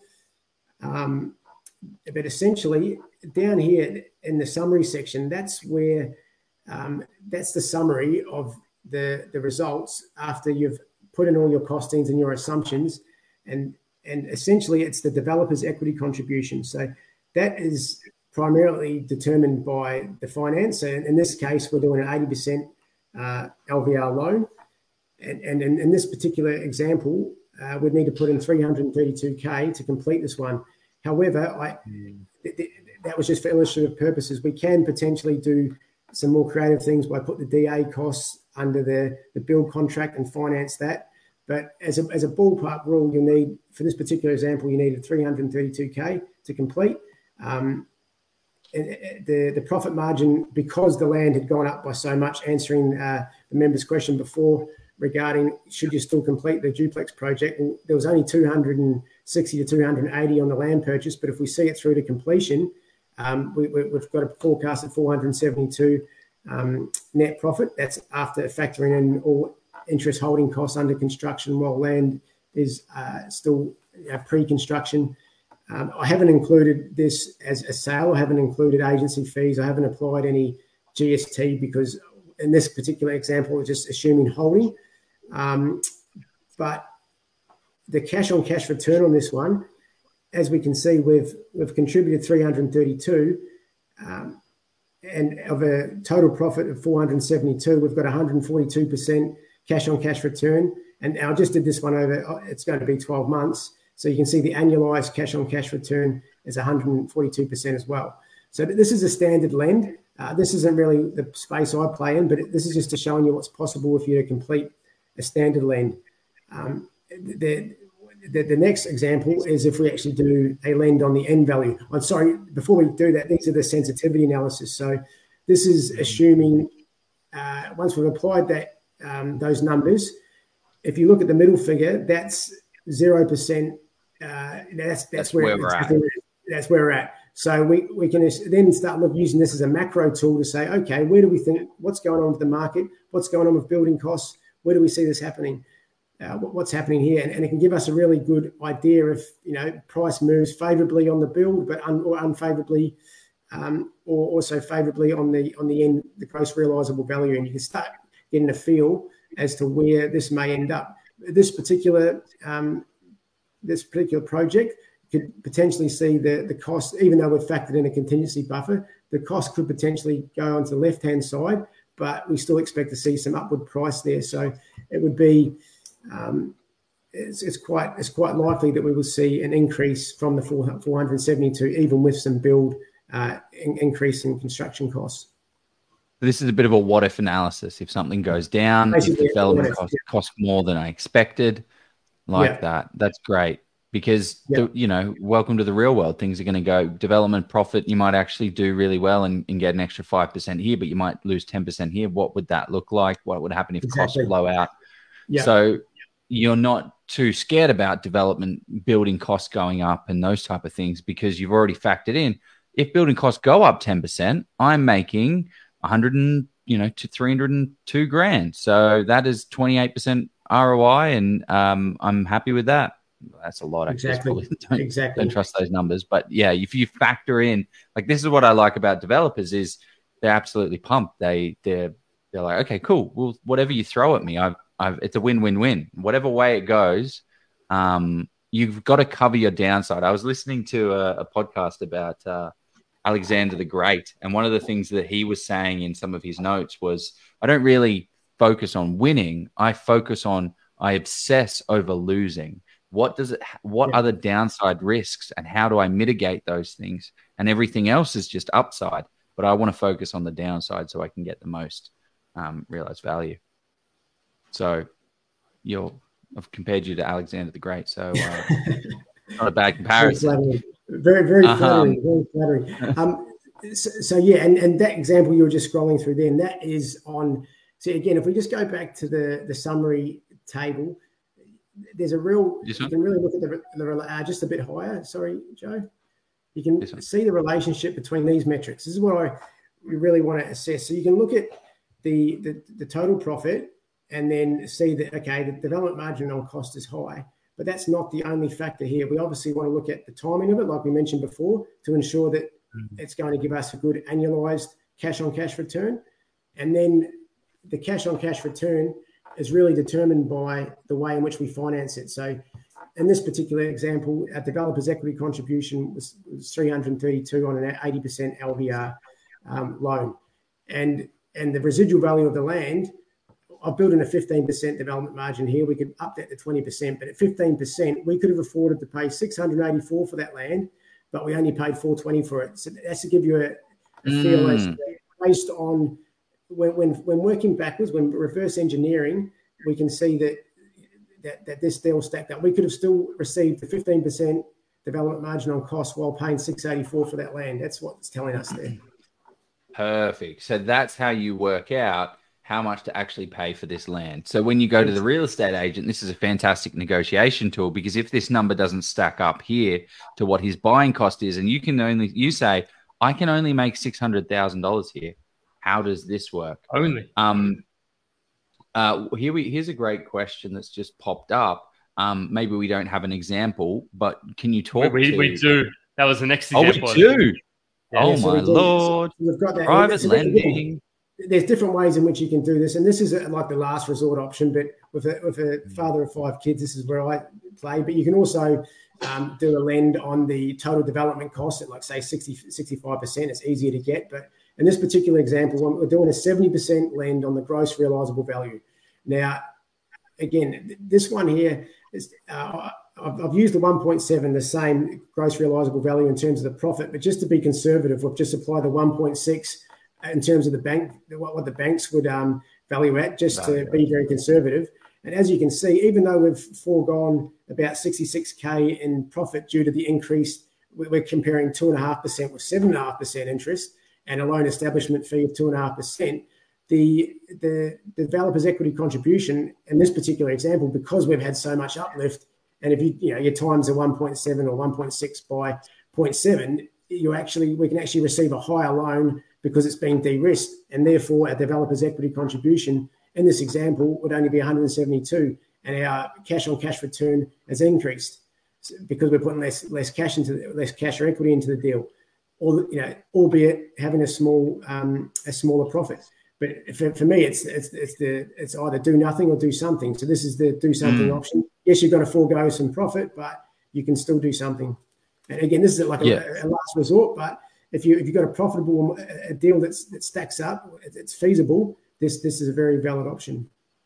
What are the um what are what are the permutations around um because obviously they they would want to see um yeah with, with a private lender there's there's a tiring straight charge for a start but what, what's what sort of condition what other conditions do they want to see to um so they're satisfied with the because there's a reason you're going private private funding so do they want to see yeah. a track record do they want to see um, yeah. yeah what yeah, yeah they, they want to see yeah, the, the detailed feasibility. They want to see the build and concept plans, and yeah, they you know ideally a track record. But essentially, if if the feasibility stacks up and the deal stacks up, will be judged on its merits and assessed, and, and they'll mm. they'll provide finance based on that. Yeah, that's a, it's as easy that's, as that. That's a, that's a that's a great interest rate though for private funding. Like, is that? I mean, maybe seven and a half percent. You can get seven and a half. Oh no, no, but I, I mean, I've, I've seen ones. I've seen ones that I mean, I've seen private funders that will charge anywhere between 10 to 15%. And that's, yeah, yeah so seven and a half percent is pretty good. Yeah, and, and again, even if you, even in this particular example, you could apply 10%, um, and you, you probably erode some of your more of your profit. But again, it's that argument of do something or do nothing. You're going to potentially pay yeah. another 100K of lose of profit, but it still means you can move forward and complete a deal when you wouldn't have been able to otherwise. Yeah. What's otherwise the, um, you've just got your equity sat there doing doing nothing. Yeah. And, and if you if you look at the return on equity, because you're putting in in this particular example, putting in less uh, of a developer's contribution uh, margin, you're still actually uh, your actual return on equity ends up being better, albeit losing some profit, uh, you know, profit margin. What's the? Um, I've, I've got a question that a lot of, you see in a lot of particularly development forums. People sort of look at profit on cost, or um, they, they, sort of say twenty percent is the is the is the gross magic number. Do, do you have a have a set number that if it goes below that, you say you walk away? So it's not enough not enough profit in the deal to the potential risk, or you don't look at it that way. Yeah, look, I, I, I always want to ensure there's a, you know a minimum of twenty percent development margin on cost. Okay and then it just determines, yeah, it comes down to how you finance it. Um, but essentially, I wouldn't just look at a deal and go, okay, the, the return on equity is really high, but if you still need to ensure it's a, it's a myriad of all the factors, you can't just look at that and go, I can get a really good lend here. But if the if the margin's only 10 to 15 percent, there's opportunity there for that to go wrong. So there still needs to be the margin. You still need to factor in, yeah, the the, the way in which you seek the funding, and then also bring into account the annualized rate of return on, on your equity. So and, and the time of the project. So it's a, it's a combination of, of all of them. I mean, those key metrics, um, you know, from what I understand, all, all, the big developers basically use those key metrics, but and combine with the residual value of the land. Um, there, there's some some common commonly used metrics. Super interesting. Yeah, it's one of um, that's what you always hear floated around. So, do you get to the deal at 20% and then you work your finances out after that? Or do you get to the deal with your finances at 20%? Yes, yeah, so, so as long as as long as they, they it stacks up at twenty percent, um, and again with a lot of these uh, projects, we've got time to sort the finance as well. Like you've got um, if you've got a delayed settlement strategy and you've got 18 you know, months, yeah. if you've got 18 months, it's not as if you're putting a, a, you know, a deposit down on a property and you've got a 14 day finance clause. If you can't compete, you're going to lose it, and then someone else is going to to, to take that opportunity. Um, you're basically going unconditional on these. You know, so your, your your total risk on the land is just your development as your as your deposit. But essentially, um, yeah. So obviously you can work backwards and, and reverse engineer it that way. Mm. Because that deal doesn't care about how you're getting financed, right? Like the deal doesn't care. He's got the deal's going to be worth the deal. Like it doesn't matter how you're yeah. getting financed. It's like when people are negotiating with real estate agents, and then people are like, "Oh, I don't, I can't afford that property." It's like, well, it's not the property market, for you then, market, because you haven't got the money. The market, market, market doesn't market doesn't care how much you can afford. It's uh, it all comes down to well, what the market's willing to pay. And, and certainly if you and if you know it's got that much profitability, you can be resourceful. Like if you there's hundreds of lenders out there, you'll find a solution. If you've got all that time, you'll you'll find a solution. I mean, there's, there's, so many different ways in which you can do it. You open up a can of worms as to how many different ways you can do it. But um, that's just one way. Lend on the end. There's so many different ways in which you can seek finance. If you've got the time, I bet you can just be entrepreneurial and creative, and, and you, will you'll find a way. Mm. We um we, we did have a question on recommendations of private lenders, but we won't necessarily get you to name um, your, your contacts or sources because that um, I mean, you can if you want to. But um, the question that I think I'd love to ask is what what are some of the things you look at when when when considering private funding? Is it um, is it the type of security they want? Is it the what are, what are the key things you look at? Yeah, so I mean, whoever's going to lend me the money, whoever can get the deal done. I mean, essentially, uh, yeah, I, I, given given where I'm at with the, with the five kids, um, it's just whoever can get the deal done, and providing that the, the funding solution gives me the metrics that I require, uh, move move forward. Yeah, it's easy as that. You just make you just break things down these horribly complex worlds that feel so scary for people. But you're just like, well, I, need the money. I can get a deal that, makes more sense. So if you, whoever can fund it, fund it, get it done. So, yeah. what are some of the pros of using this strategy? Um, and there's some of the cons I'm interested as well. Like, what what kind of factors into this yeah. as an overall? Yes, certainly. Well, look, obviously, with unregistered land, I mean, you've got to talk about the risk. the risk is that if for whatever reason you can't, um, you've got, you know, the, the, land takes slightly longer than what you anticipate. Let's say you buy it and you assume that the registration is only four or five months away, but ends up blowing out a little bit longer. Your personal circumstances could change, uh, and you may need to, you know, you, you, may be approved for finance, but then, you know, it might, might take five or six months, and then that may that may change your ability to seek that type of finance again. So that's um, that's a potential risk. Um, and yeah, I mean, I guess that would be the, the main risk. Uh, we mentioned that the sunset clause, but that can be mitigated. And essentially, we want to ensure that we get it all checked out legally um, before we enter the, the contract. So generally, when you you know you buy the land, you can you've got a, day or two hold on it before you go unconditional because you're waiving the right for finance, just going unconditional on it. Um, so you've got you've got the ability to check out the contract um, and really ensure that the zoning is correct. You can put a duplex on it uh, or whatever you know you want to do based on the highest and best use that it's permissible under the planning scheme. Uh, you've got you've got that you know couple of day due diligence period just to um to dot your i's and cross your t's. So when you say going unconditional, so can you talk to that because that's not something people generally think of. They still think they have the finance clause or.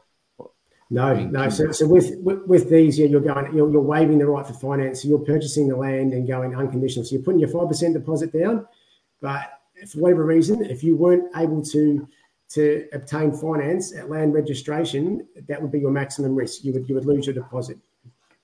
So yeah. potentially, potentially yeah, I, I, I, just because it depends on the contract. Of course, yeah, I just want to hmm. because mm. if if they could end up selling it for for more than that, they potentially could go after you for the difference in in, in how much they could sell it for. Or, yeah. If it's in the contract. Yeah, yeah. But, but, that's the thing. I always like as an absolute out clause, and I don't want to go down this path, but like we, as we can see, some of these land deals you can make substantial profit just by selling the land. So that's always a, a potential option. If for whatever reason, worst case scenario, you, you know something unforeseen happened, you could always, uh, you know, if you're buying the right area and you've done it, you've done, you've dotted your I's and crossed your T's and you've bought for fundamentals, there should be some land growth. Therefore, you should should see great profit.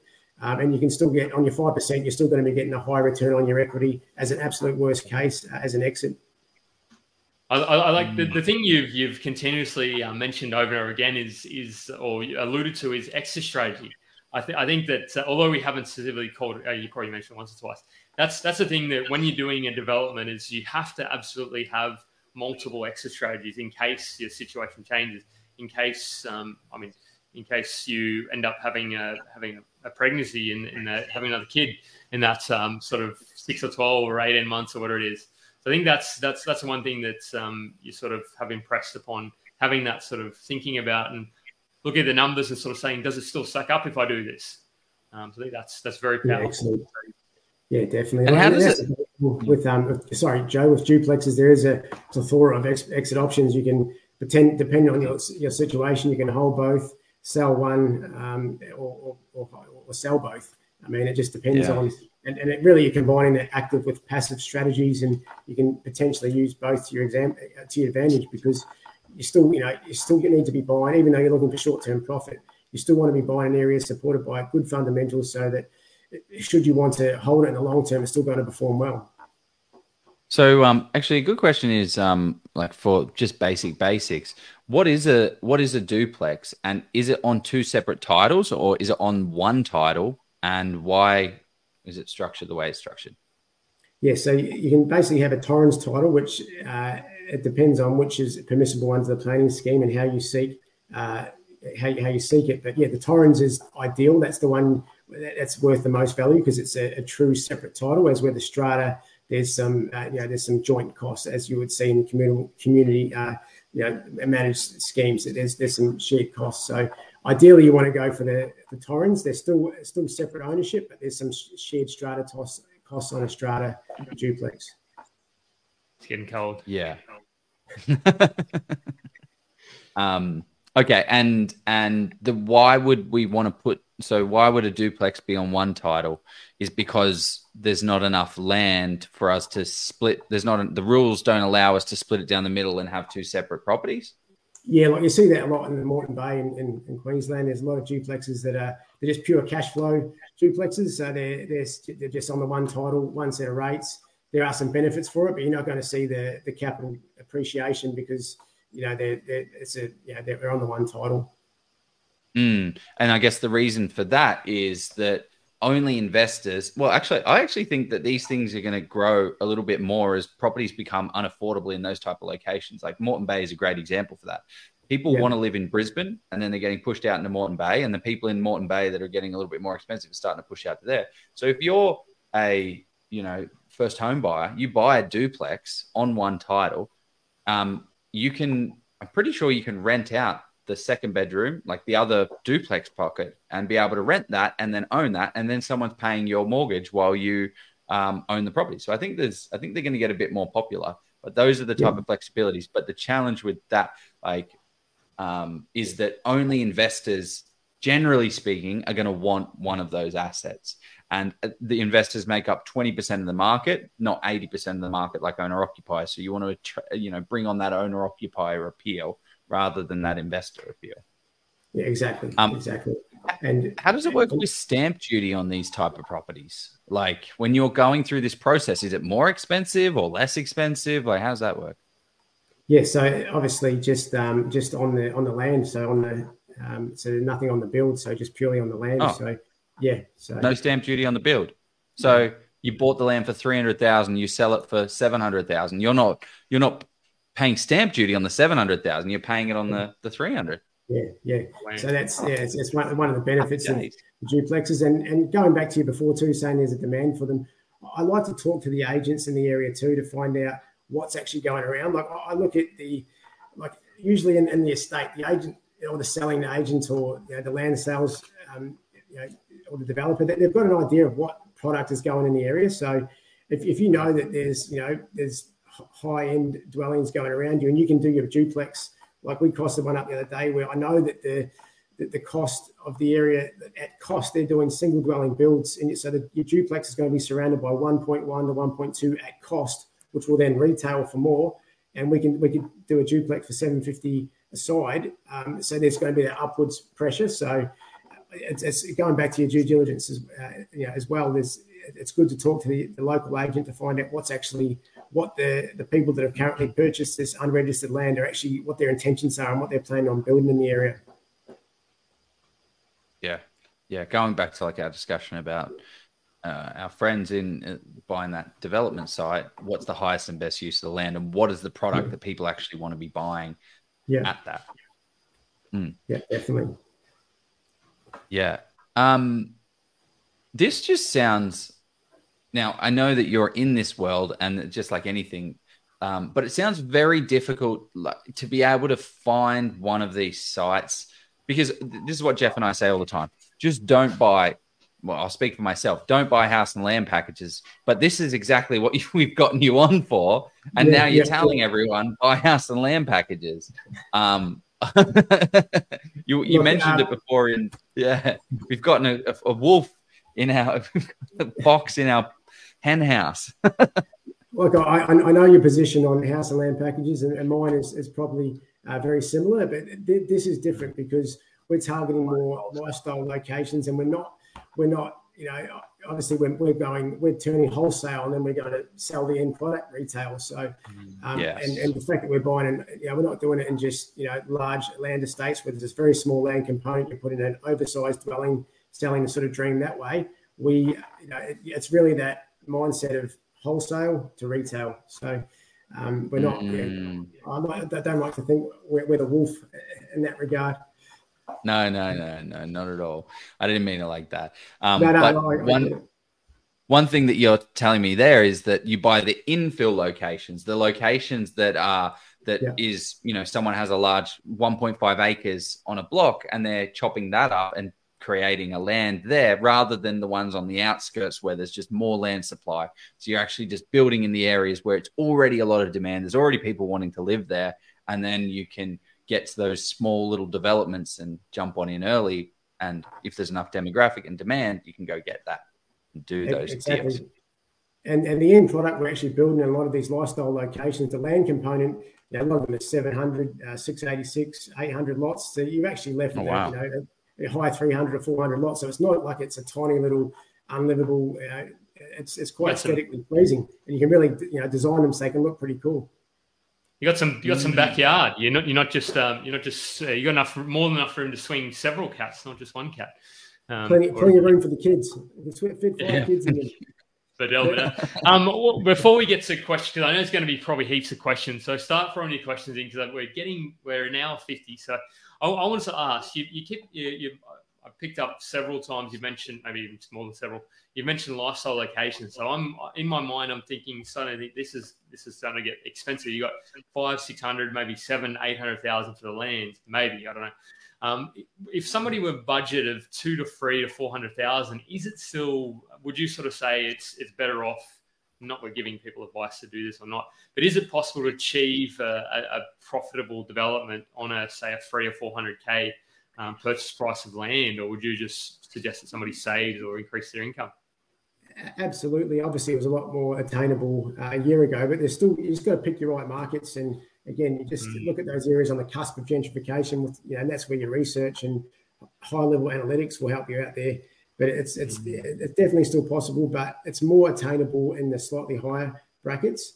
Um, yeah. yeah, like yeah, like a lot of them. Like we picked up some that are 500 meters from the coast um, and yeah, like I, we're really looking at total development costs for some of them are high high 1.3s, um, and the land, you know, yeah, like land purchase was between five and six hundred thousand. Um, so it's it's horses for courses, but there's definitely opportunities everywhere. It's just really um, you just that high level and then drilling down and then working out, you know, if, on the cusp of gentrification, look at the surrounding suburbs, look at the income de- earning demographic of that um, suburb you know, that I've mentioned and see if there's propensity for growth. Yeah, it sounds like a lot of work. Um, and also not just that, but being able to find the developers that that are actually good, like that are actually going to have the right the right steps yeah. and stages that are going to allow the property price to grow. Um, yeah, I can see why people would use your type of service because you've already got those locations in mind. You've already got it there, and you're all just jumps right in. And this is why I say never buy house and land. And I know people can make money in the house and land space. Absolutely, you can. But as a first time, second time investor, just remove all the stuff off that is a big risk that you don't know how you can make money. Um, like that, you know, you can make money, but 99% of the time, what you're doing, Tom, is you're the 1% picker that is going out there and just picking all the one percenters out there. But if you're thinking of going out there and doing this yourself, it's it's it doesn't it can end very badly. And this is why I just say, look, take it all off your plate to begin with, and then when you get better at finding opportunities and working with people, you can then start to pick those one percenters. But it's not it's definitely not a strategy to start out with unless you have someone like Tom that can help you through those type of type of stages. What um, I'd, I'd, actually say though, Joe, I'd, I'd put they're, they're, different strategies. So you got the house and land, which is buying them products, and what Tom does essentially, he's a developer, so he he's a person selling those properties to the to the retail buyers. So so he's he's a actually yeah, sorry, yeah, that's that's a massive yeah, bit of a difference, but no massive difference. Yeah, you're being the you're being the retailer buying wholesale, selling retail, um, yeah, yeah. rather than buying the end product off of a developer that's already built the thing. Yeah. but yeah, but like, I mean, just to give you a bit of a feel, there was one that we picked up, and it was I literally cleared my schedule. There was a twelve o'clock priority order system, and there was fifty. I know there was fifty plus people trying to get ten lots, and I was lucky enough to get one of the one of the ten lots. And and so areas like that, you know, even and that was where we saw it wasn't the example that we used. It was actually a higher end uh, price point, but the the growth was even further than that. But so it's really trying to understand too, like how much demand is there, and it just as you know, you know, rule of thumb. I mean, that was you had 50 people trying to secure 10 lots, and they missed out, and they're already lined up. Now they'll be ready for the next release. So there's situations mm. like that where you can really, you know, you can look at all the, you know, the, the fundamentals and all the high level, but just as a real, you know, you know, you, you could use that test as well to go look. The, the supply and that, the demand in that area is, is is insatiable, and it doesn't look like it's changing. Is there is there, is there a sign where, that you'd sort of say, okay, this this area, there's the, the supply and demand has sort of shifted to a more a, balanced, um, and you sort of just move on to another area. What are the sort of couple of things you look at for that? Yeah, definitely. You look at the speed in which the land releases sell, and yep. and and the, and the price increases from subsequent uh, land releases. So they could be yep. moving really fast, and then they sort of hit that price point, that maximum, that you know, that optimum point, and then you can sort of see um, you know exactly where where demand is at. So it's, it's a good good gauge, just a high level gauge. Mm. That's awesome. That's an awesome indicator. Um, okay, great. Um, let's jump into some questions. We already got one. We got one lined up. So this, uh, let's see. This is Adrian. So he said, um, "Do you have many clients that just roll and resell land two to four plots a year for profit?" Many people yeah, so that do that. We have some people that do that. Um, it just it's all, all horses for courses. But um,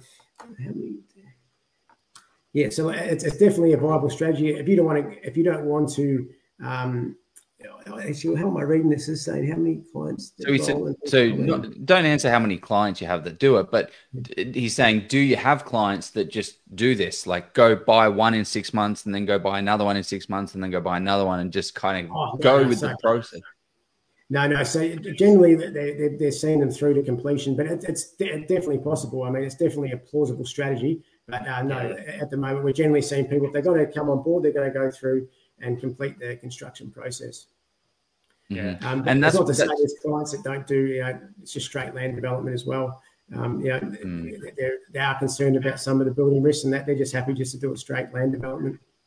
And it's generally what you see as well. People want to get their feet wet first and then start to, once they're like, okay, I fully understand this process. Because you can read all the books in the world, but if you don't take the actual action and get involved, it's only when you've got 100 grand on the line when you really start to educate yourself and know what the steps are. Once you're comfortable with that, then yeah, you can start to roll it, get start using some more more of these advanced strategies. I think. Yeah. yeah Um, okay, cool, cool, cool. Well, let's have a look. Um, Jeff, do you want to look? For, uh, anyone throw any questions in that you have? Any development questions that you do have in uh, in purchasing land, in subdividing, in duplexes, in development? Like this has was, been awesome to. There was one about uh, you mentioned this. This is a while ago, but you mentioned buying through trust. You purchase your duplexes. I think it depends on the person, but I mean, what, what sort of yeah. considerations? Look, look for me personally, uh, the trust makes sense with the ability to distribute uh, between my wife and then obviously with the dependents. But uh, the, the, trust, uh, again, seek professional accounting advice, but the, the trust um, makes sense because you can still claim the CGT exemption through a company. You can't. Um, but again, it all comes down to your intent. So whatever you want to do, it all comes down to the intent. But think about the company as more trading. Uh, so if you were flipping it uh, for short-term profit, then you could just you'll be uh, applicable to the 25% company rate. But when you're looking at this type scenario where you're looking at a capital gain, um, the, you want to use a trust so you can access the, the, 50% CGT exemption after 12 months. Yeah, which is a massive and one. Plus the flexibility to distribute. Yeah. Yeah. Super careful with that. Um, yeah, love it. Um, can can I can I use any of my SMSF money for any of these developments? Um, generally speaking, do you see many people using SMSFs for these type of developments? Um, it's, it's, definitely possible. Yes, it's definitely possible. Um, it just got to be very, yeah, obviously just very selective in the type of development that we do. But um, it's yeah, definitely possible to do an SMSF uh, a development through your SMSF. Mm. Yeah, you also got to factor in like the the interest rate on an SMSF is a lot more. It's like 1.5 percent more interest on top of whatever the other interest rate is. Um, you've got a lot more accounting fees involved as well. But if you can get actually, if you've got a big chunk of cash there and you want to use it, then go yeah, do. It goes back to that. Yeah, that return. Yeah, you know, all the numbers, all the metrics, if they still stack up mm-hmm. and it meets the it meets someone's goals, um, certainly doable. But yeah, you're right. The, the interest rates aren't quite as attractive as outside of outside of SMSF. Yeah, I, mm. I, think if I'm if I'm a lender, so I, I, know the the appetite for SMSF lending had sort of scaled back quite a bit. So, I mean, of course, you could always look at private uh, private funding with that, but um, yeah, there's yeah, there's a myriad of questions you need to to sort through to to make sure you're a eligible and b you can actually find a funder who's comfortable to um, to go through an yeah. SMSF. Yeah. Yep. Yeah, I think there's um. Look, we're at two hours. There's still a lot of people you, you, Tom told you I'd be here. This is, is, is, it, is that Adrian that Nick? Who is it? It's one of them. Whoever, whoever, whoever it is, it's probably it's got to be Nick, but whoever it is, he uh, he needs to figure out if he's at, if Nick's at uni, and he uh, he needs to. Good to see you, mate. Love it. Fix up, fix up his spelling. no, okay, and then he had. Here, here. that was the next comment. Excellent. Uh, Sorry. Uh, so um, yeah, man, this has been this has been eye opening. It makes it it kind of expands out your mind about what's actually possible. And I love that you've started in this process. I feel like you kind of just stumbled into it by getting told no, getting rejected by the banks, getting exactly. everyone to tell you no, this is not possible, and you're like, oh, cool, okay, you know, you've got sliding door moments. Am I just going to accept that reality, or am I going to actually go out there and see what's possible? Um, and yeah. you've just kept going on and on and on. So the goal is just buy the do these duplexes and then purchase commercial property for that cash flow, build up that asset base enough, and then be able to go into that cash flow again. I love it. And, and eventually buy the PPOR and uh, and don't have to continue rent investing. That would be the uh, that's the that's the long term the long term plan. make make the missus happy. Give her a, yeah, yeah. give her the PPOR. But yeah, the PPOR it. that you'd be able to buy would be so much nicer than the one that you originally had would that just stuck you there. Yeah, yeah, you know? exactly. Um, and and it would be, be obviously on a lower LVR and, and probably less you know less stress as well. So. Mm. What's the um what, what sort of time frame have you set yourself the uh the the big goal? Have you got a vision board as to when you're going to do it?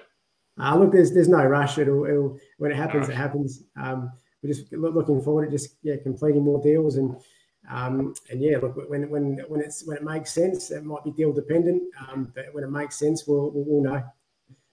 Oh, yeah, it's, it's, certainly it's certainly on the cards, and again, that gives us exposure too. Like always, want to have a diversified portfolio. Uh, not don't have any have any resi buy and hold, but I guess if you go out and buy an expensive PPOR, then you've got some exposure into the resi buy and hold, and you, you know you're yeah. even more diversified as well. Yeah, awesome. You go somebody said, yeah, Crystal said, such an interesting strategy. Thanks for sharing. Yeah, it, it is. Um, it's potentially very, I'm not potentially, if, if structured correctly, or sort of done correctly, can can really sort of accelerate. I mean, I've seen the, I've seen the potential and the the power you can do. It's it's just around making sure that you are ticking all those boxes, dotting all your I's as well, to make sure that um yeah, it's here we go. Oh, shared equity. Okay, I don't don't know if we want to if we have opinions about this. You on Labor's shared equity scheme and how that might affect house prices. Go, That's interesting. I, I, I, like your thoughts on that one, Joe, about the subsection of the market, and it will basically potentially create a little a little mini boom uh, in that sort of five to six hundred k bracket. I, I, yeah, tend to. I haven't, listened, I haven't listened to the podcast you did with Todd yet on that one because you did a potty with Toddy, didn't you? I did do a potty with Toddy. I did also did a potty with Toddy on um uh, what yields mean, what a two percent yield means, what a five percent yield is, what a seven percent, seven point five percent yield is, and what that Coming means in dollar soon. terms. Coming soon, uh, but yeah, the shared equity scheme it's super interesting because it'll it, it, and it's different states as well. Every state has a different range, so it's going to affect some states more than the others. Um, but yeah, I definitely see if we've got 10,000 people um, that are within a particular range buying a particular asset that obviously that automatically have access to 40% more capital, you tell me what's going to happen. Like if Yeah, the demand is still is there, and this is what inflation is, right? Inflation is everyone, two people wanting to buy the same asset that these two people now have more capital, but they still there's only one asset there, so that is going to drive the value of that asset up. Um, so it's just basic supply and demand. Um, so if they get Yeah. more people into that, yeah, that's my thoughts on that. You didn't ask Yeah, the, the, the interesting thing, the interesting thing though that may not have been considered is, uh, and and this is all about how quickly they can get them out of the ground. Is if, there, if there's extra supply come on the market for that, does it actually not increase prices? Because if, if you're because obviously a builder says, hey, look, now I can now I can build because if they if they go and get more supply to come on the market and there's only ten thousand slots, what happens to what happens and they build I don't know fifteen or twenty thousand? How do, does that then maybe maybe yeah? So, Yeah. I don't know. I do you I fulfill do, do you fulfill the supply but we've still got two years before they all get built right so there's a there's a window of time where they go and once things are built and people are living in their houses they don't necessarily just it doesn't just like oh we've we've reached a supply and demand equilibrium people are willing to if you've just Mm. built a house for $700,000 you're not going to automatically sell it for $400,000 because the market you're just going to hold on to your house um, Yeah. Some people do have to leave their house, but you're going to hold on to it if you just built your dream home. So um, it's Yeah. going to be a, a, a period of time where there is a gap. It's and ex- again talking about inflation. If inflation grew in every single way hundred percent, it wouldn't matter because everything wages, um, goods and services, everything would be at that rate. But it's the time lag that is the opportunity. Yeah. Oh, got excited there. Does it revert to the mean though? That's it. Anyway, that's um that's a quite here we go. This is um well this is probably the last question we'll throw because over this is almost a lot. Can you submit development application while the land is in the midst of registration? I I Uh, no, no no. So you, what- you can get your ducks in a row. Um, you can get your ducks in a row and get your um, and get it prepared, but it's, you've got to wait until land registration. I actually one thing I want to touch on too. I probably didn't raise earlier is um, you know the, the ability to do a CDC, a complying development checklist, and so that's a, basically a combination of the planning and the build and the occupancy purpose permit at once, as opposed to doing a separate DA. Um, it's it can be done by a private certifier, and you can just speed the whole process up. Essentially, it, it increases your return on equity because it, it- again the annualized rate of return it can decrease the time that it takes to complete your project. So you've got to Yeah. there's some it's got to be for the straightforward ones. There's got to be criteria that needs to be met. Your private certifier and your builder can work. You can work with them closely to, to determine that. But it's a it's if you can avoid the, the, the council and just do and that's a great thing with duplex. You can just do a CDC and decrease your time frames from potentially six months or more. You know, who knows with DA sometimes to uh, to just a couple of months. So yeah, the, the, the complying development checklist. Yeah, that's fantastic. I mean, it's only for new. They only have CDC, um, like the, the specific South thing called Wales. CDC in New South Wales. Yeah. Um, how much? So what you're saying is you're trading money because you have to pay a private certifier to give you all of this um, Yeah. for costs. So like, sorry for time. So you're trading money Yeah. for time in this situation. Like, how much Yes. more does it? How much does it cost generally for a CDC? Yeah, it's, it's it's very it's very similar. So for the the, the private certifier, you're still achieving the same result, but it's just done through Yeah. a different avenue. So it's it's much of the much. It's just done faster. ticks the um Yeah. it has to meet certain criteria in that particular Yeah. location or council. It has to be a clear cut case for development. Like sometimes a corner block, you buy, a, you look at a corner block and you think, oh, this is perfect for CDC, but actually the corner block has a chip out of it, the corner that makes it straight. So it'll go corner, boom, and then all of a sudden it's not a complying development. And you have to then think you're getting a CDC, but then it goes through the development, which then drags Yeah. out the time. So this is why you want to speak with. Actually, great question. Who do you speak with? So I've just found this block of land, um, and I want to know the stuff and things that you can put onto it, but I don't. What what do I do? What do I actually do? Like a fast way is to go to the builder and and find out the certifier they use and just talk directly to the certifier. A lot of the time, the builder will, will help you out. Um, you can obviously you can yeah you can just find out yeah, who the certifier is and talk to them directly, or do or liaise through the builder and, and work closely with them. Yeah. Okay. Easy peasy. And if you don't have a piece of land that has a, s- a- like it's got a builder with it, um, you just talk to a town planner, I imagine, and a private yeah, yeah, yeah, yeah, yeah, yeah, and you can you can find that. You know, don't, you don't have to find the ones that attach to the builders. You can find you can just find out the the certifier and, and contact them independently. Mm-hmm. Yeah, yeah. So it's, and and then you'll sort of uh, give yourself the best opportunity of getting a getting a deal or getting a, a, a, development application approved, rather than sort of if you're building something that sort of ticks the tick the boxes for that one, then then generally, yeah, yeah it, should, should be able to get that sorted. Yeah, you know, it can be a lot of time and frustration sometimes waiting for DA. So it's not a deal breaker, but um, if the deal stacks up and you've got to do a DA, then that's fine. But uh, in some cases, yeah, in most cases, you can do a CDC, um, yeah, straight through. Mm, yeah, that's super interesting. Yeah. Yeah. Awesome. Is there anything that we haven't covered off that you wish we touched on um, no, going I through believe, there? No, but I believe we've touched, you know, we've basically comprehensively gone over, you know, most of the the strategy, the light bulb moment, um, yeah, the, the metrics, um, and just yeah, I, I guess with um, yeah the strategy, the three and four years, um, and I guess we could just talk about some yeah some pros and cons of doing a, a duplex. Um, mm-hmm. Yeah. I think we've I think we've nailed it. This has been an awesome episode. You've really gone deep into the detail on what actually how to actually do this. And the biggest takeaway that I'm taking from this is just take action. Like you've yeah, been told yeah. no, you can do it. Um, I've I've um I've been hearing uh, like people that just like, oh cool, I can't borrow. I just spoke. I just walked into the CBA and they said I can't borrow. Guess I can't do it. That's a shame. And then they just give in. But no, you're just saying no. Okay, if no, then what's the answer? How do I actually find it? And that's the biggest takeaway. Just go after go after it because there is always a solution. And that's turned you into buying a principal place of residence to duplexes to commercial. And now you're doing this for other people. So, how do people get in touch with you um, to be able to? Because, like, I love this idea. I'm like, I've got, I've got capital, I've got equity. Um, what do I do? I don't have time. What? How do I? Yep. How do I get in touch with you? And how's it work? So yeah, so um, at www.polizziproperty.com um, Tom at Polizzi Property or um, or my Facebook, um, uh, Tom Tom Property Duplex and Developments Manager on Facebook.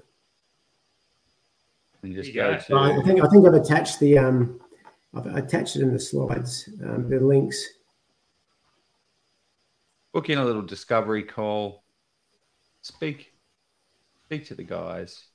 And yeah, or my email at Tom at Polizzi Property. Or, oh yeah, um, that's probably easy, Facebook. Yeah. Got it in the word, the word doc, I think. Yeah, yeah. I, I, put I put the three links in the word doc. Yeah. Mm-hmm. Awesome. Okay. Excellent. Have a chat. It was, it, was, it was, great having a chat, guys. Thanks very much for having me on. It was uh, it was a blast. yeah, look at that. Going to watch it a few times. Gee, I hope they've got 100%. a lot. Yeah, I love that, man. I love that. Great, and yeah, hopefully it provided a lot of value. Um, and yeah, to, to, just to see what's possible uh, when you can just have that resilient mindset. I guess it was, you know, you always read, I read about a million books and it's just, it's just a, combination of a range of things. Someone like, you know, Robert Kiyosaki, he's always a, proponent for buying the PPR at the end. And um, yeah, that was where it sort of started as well.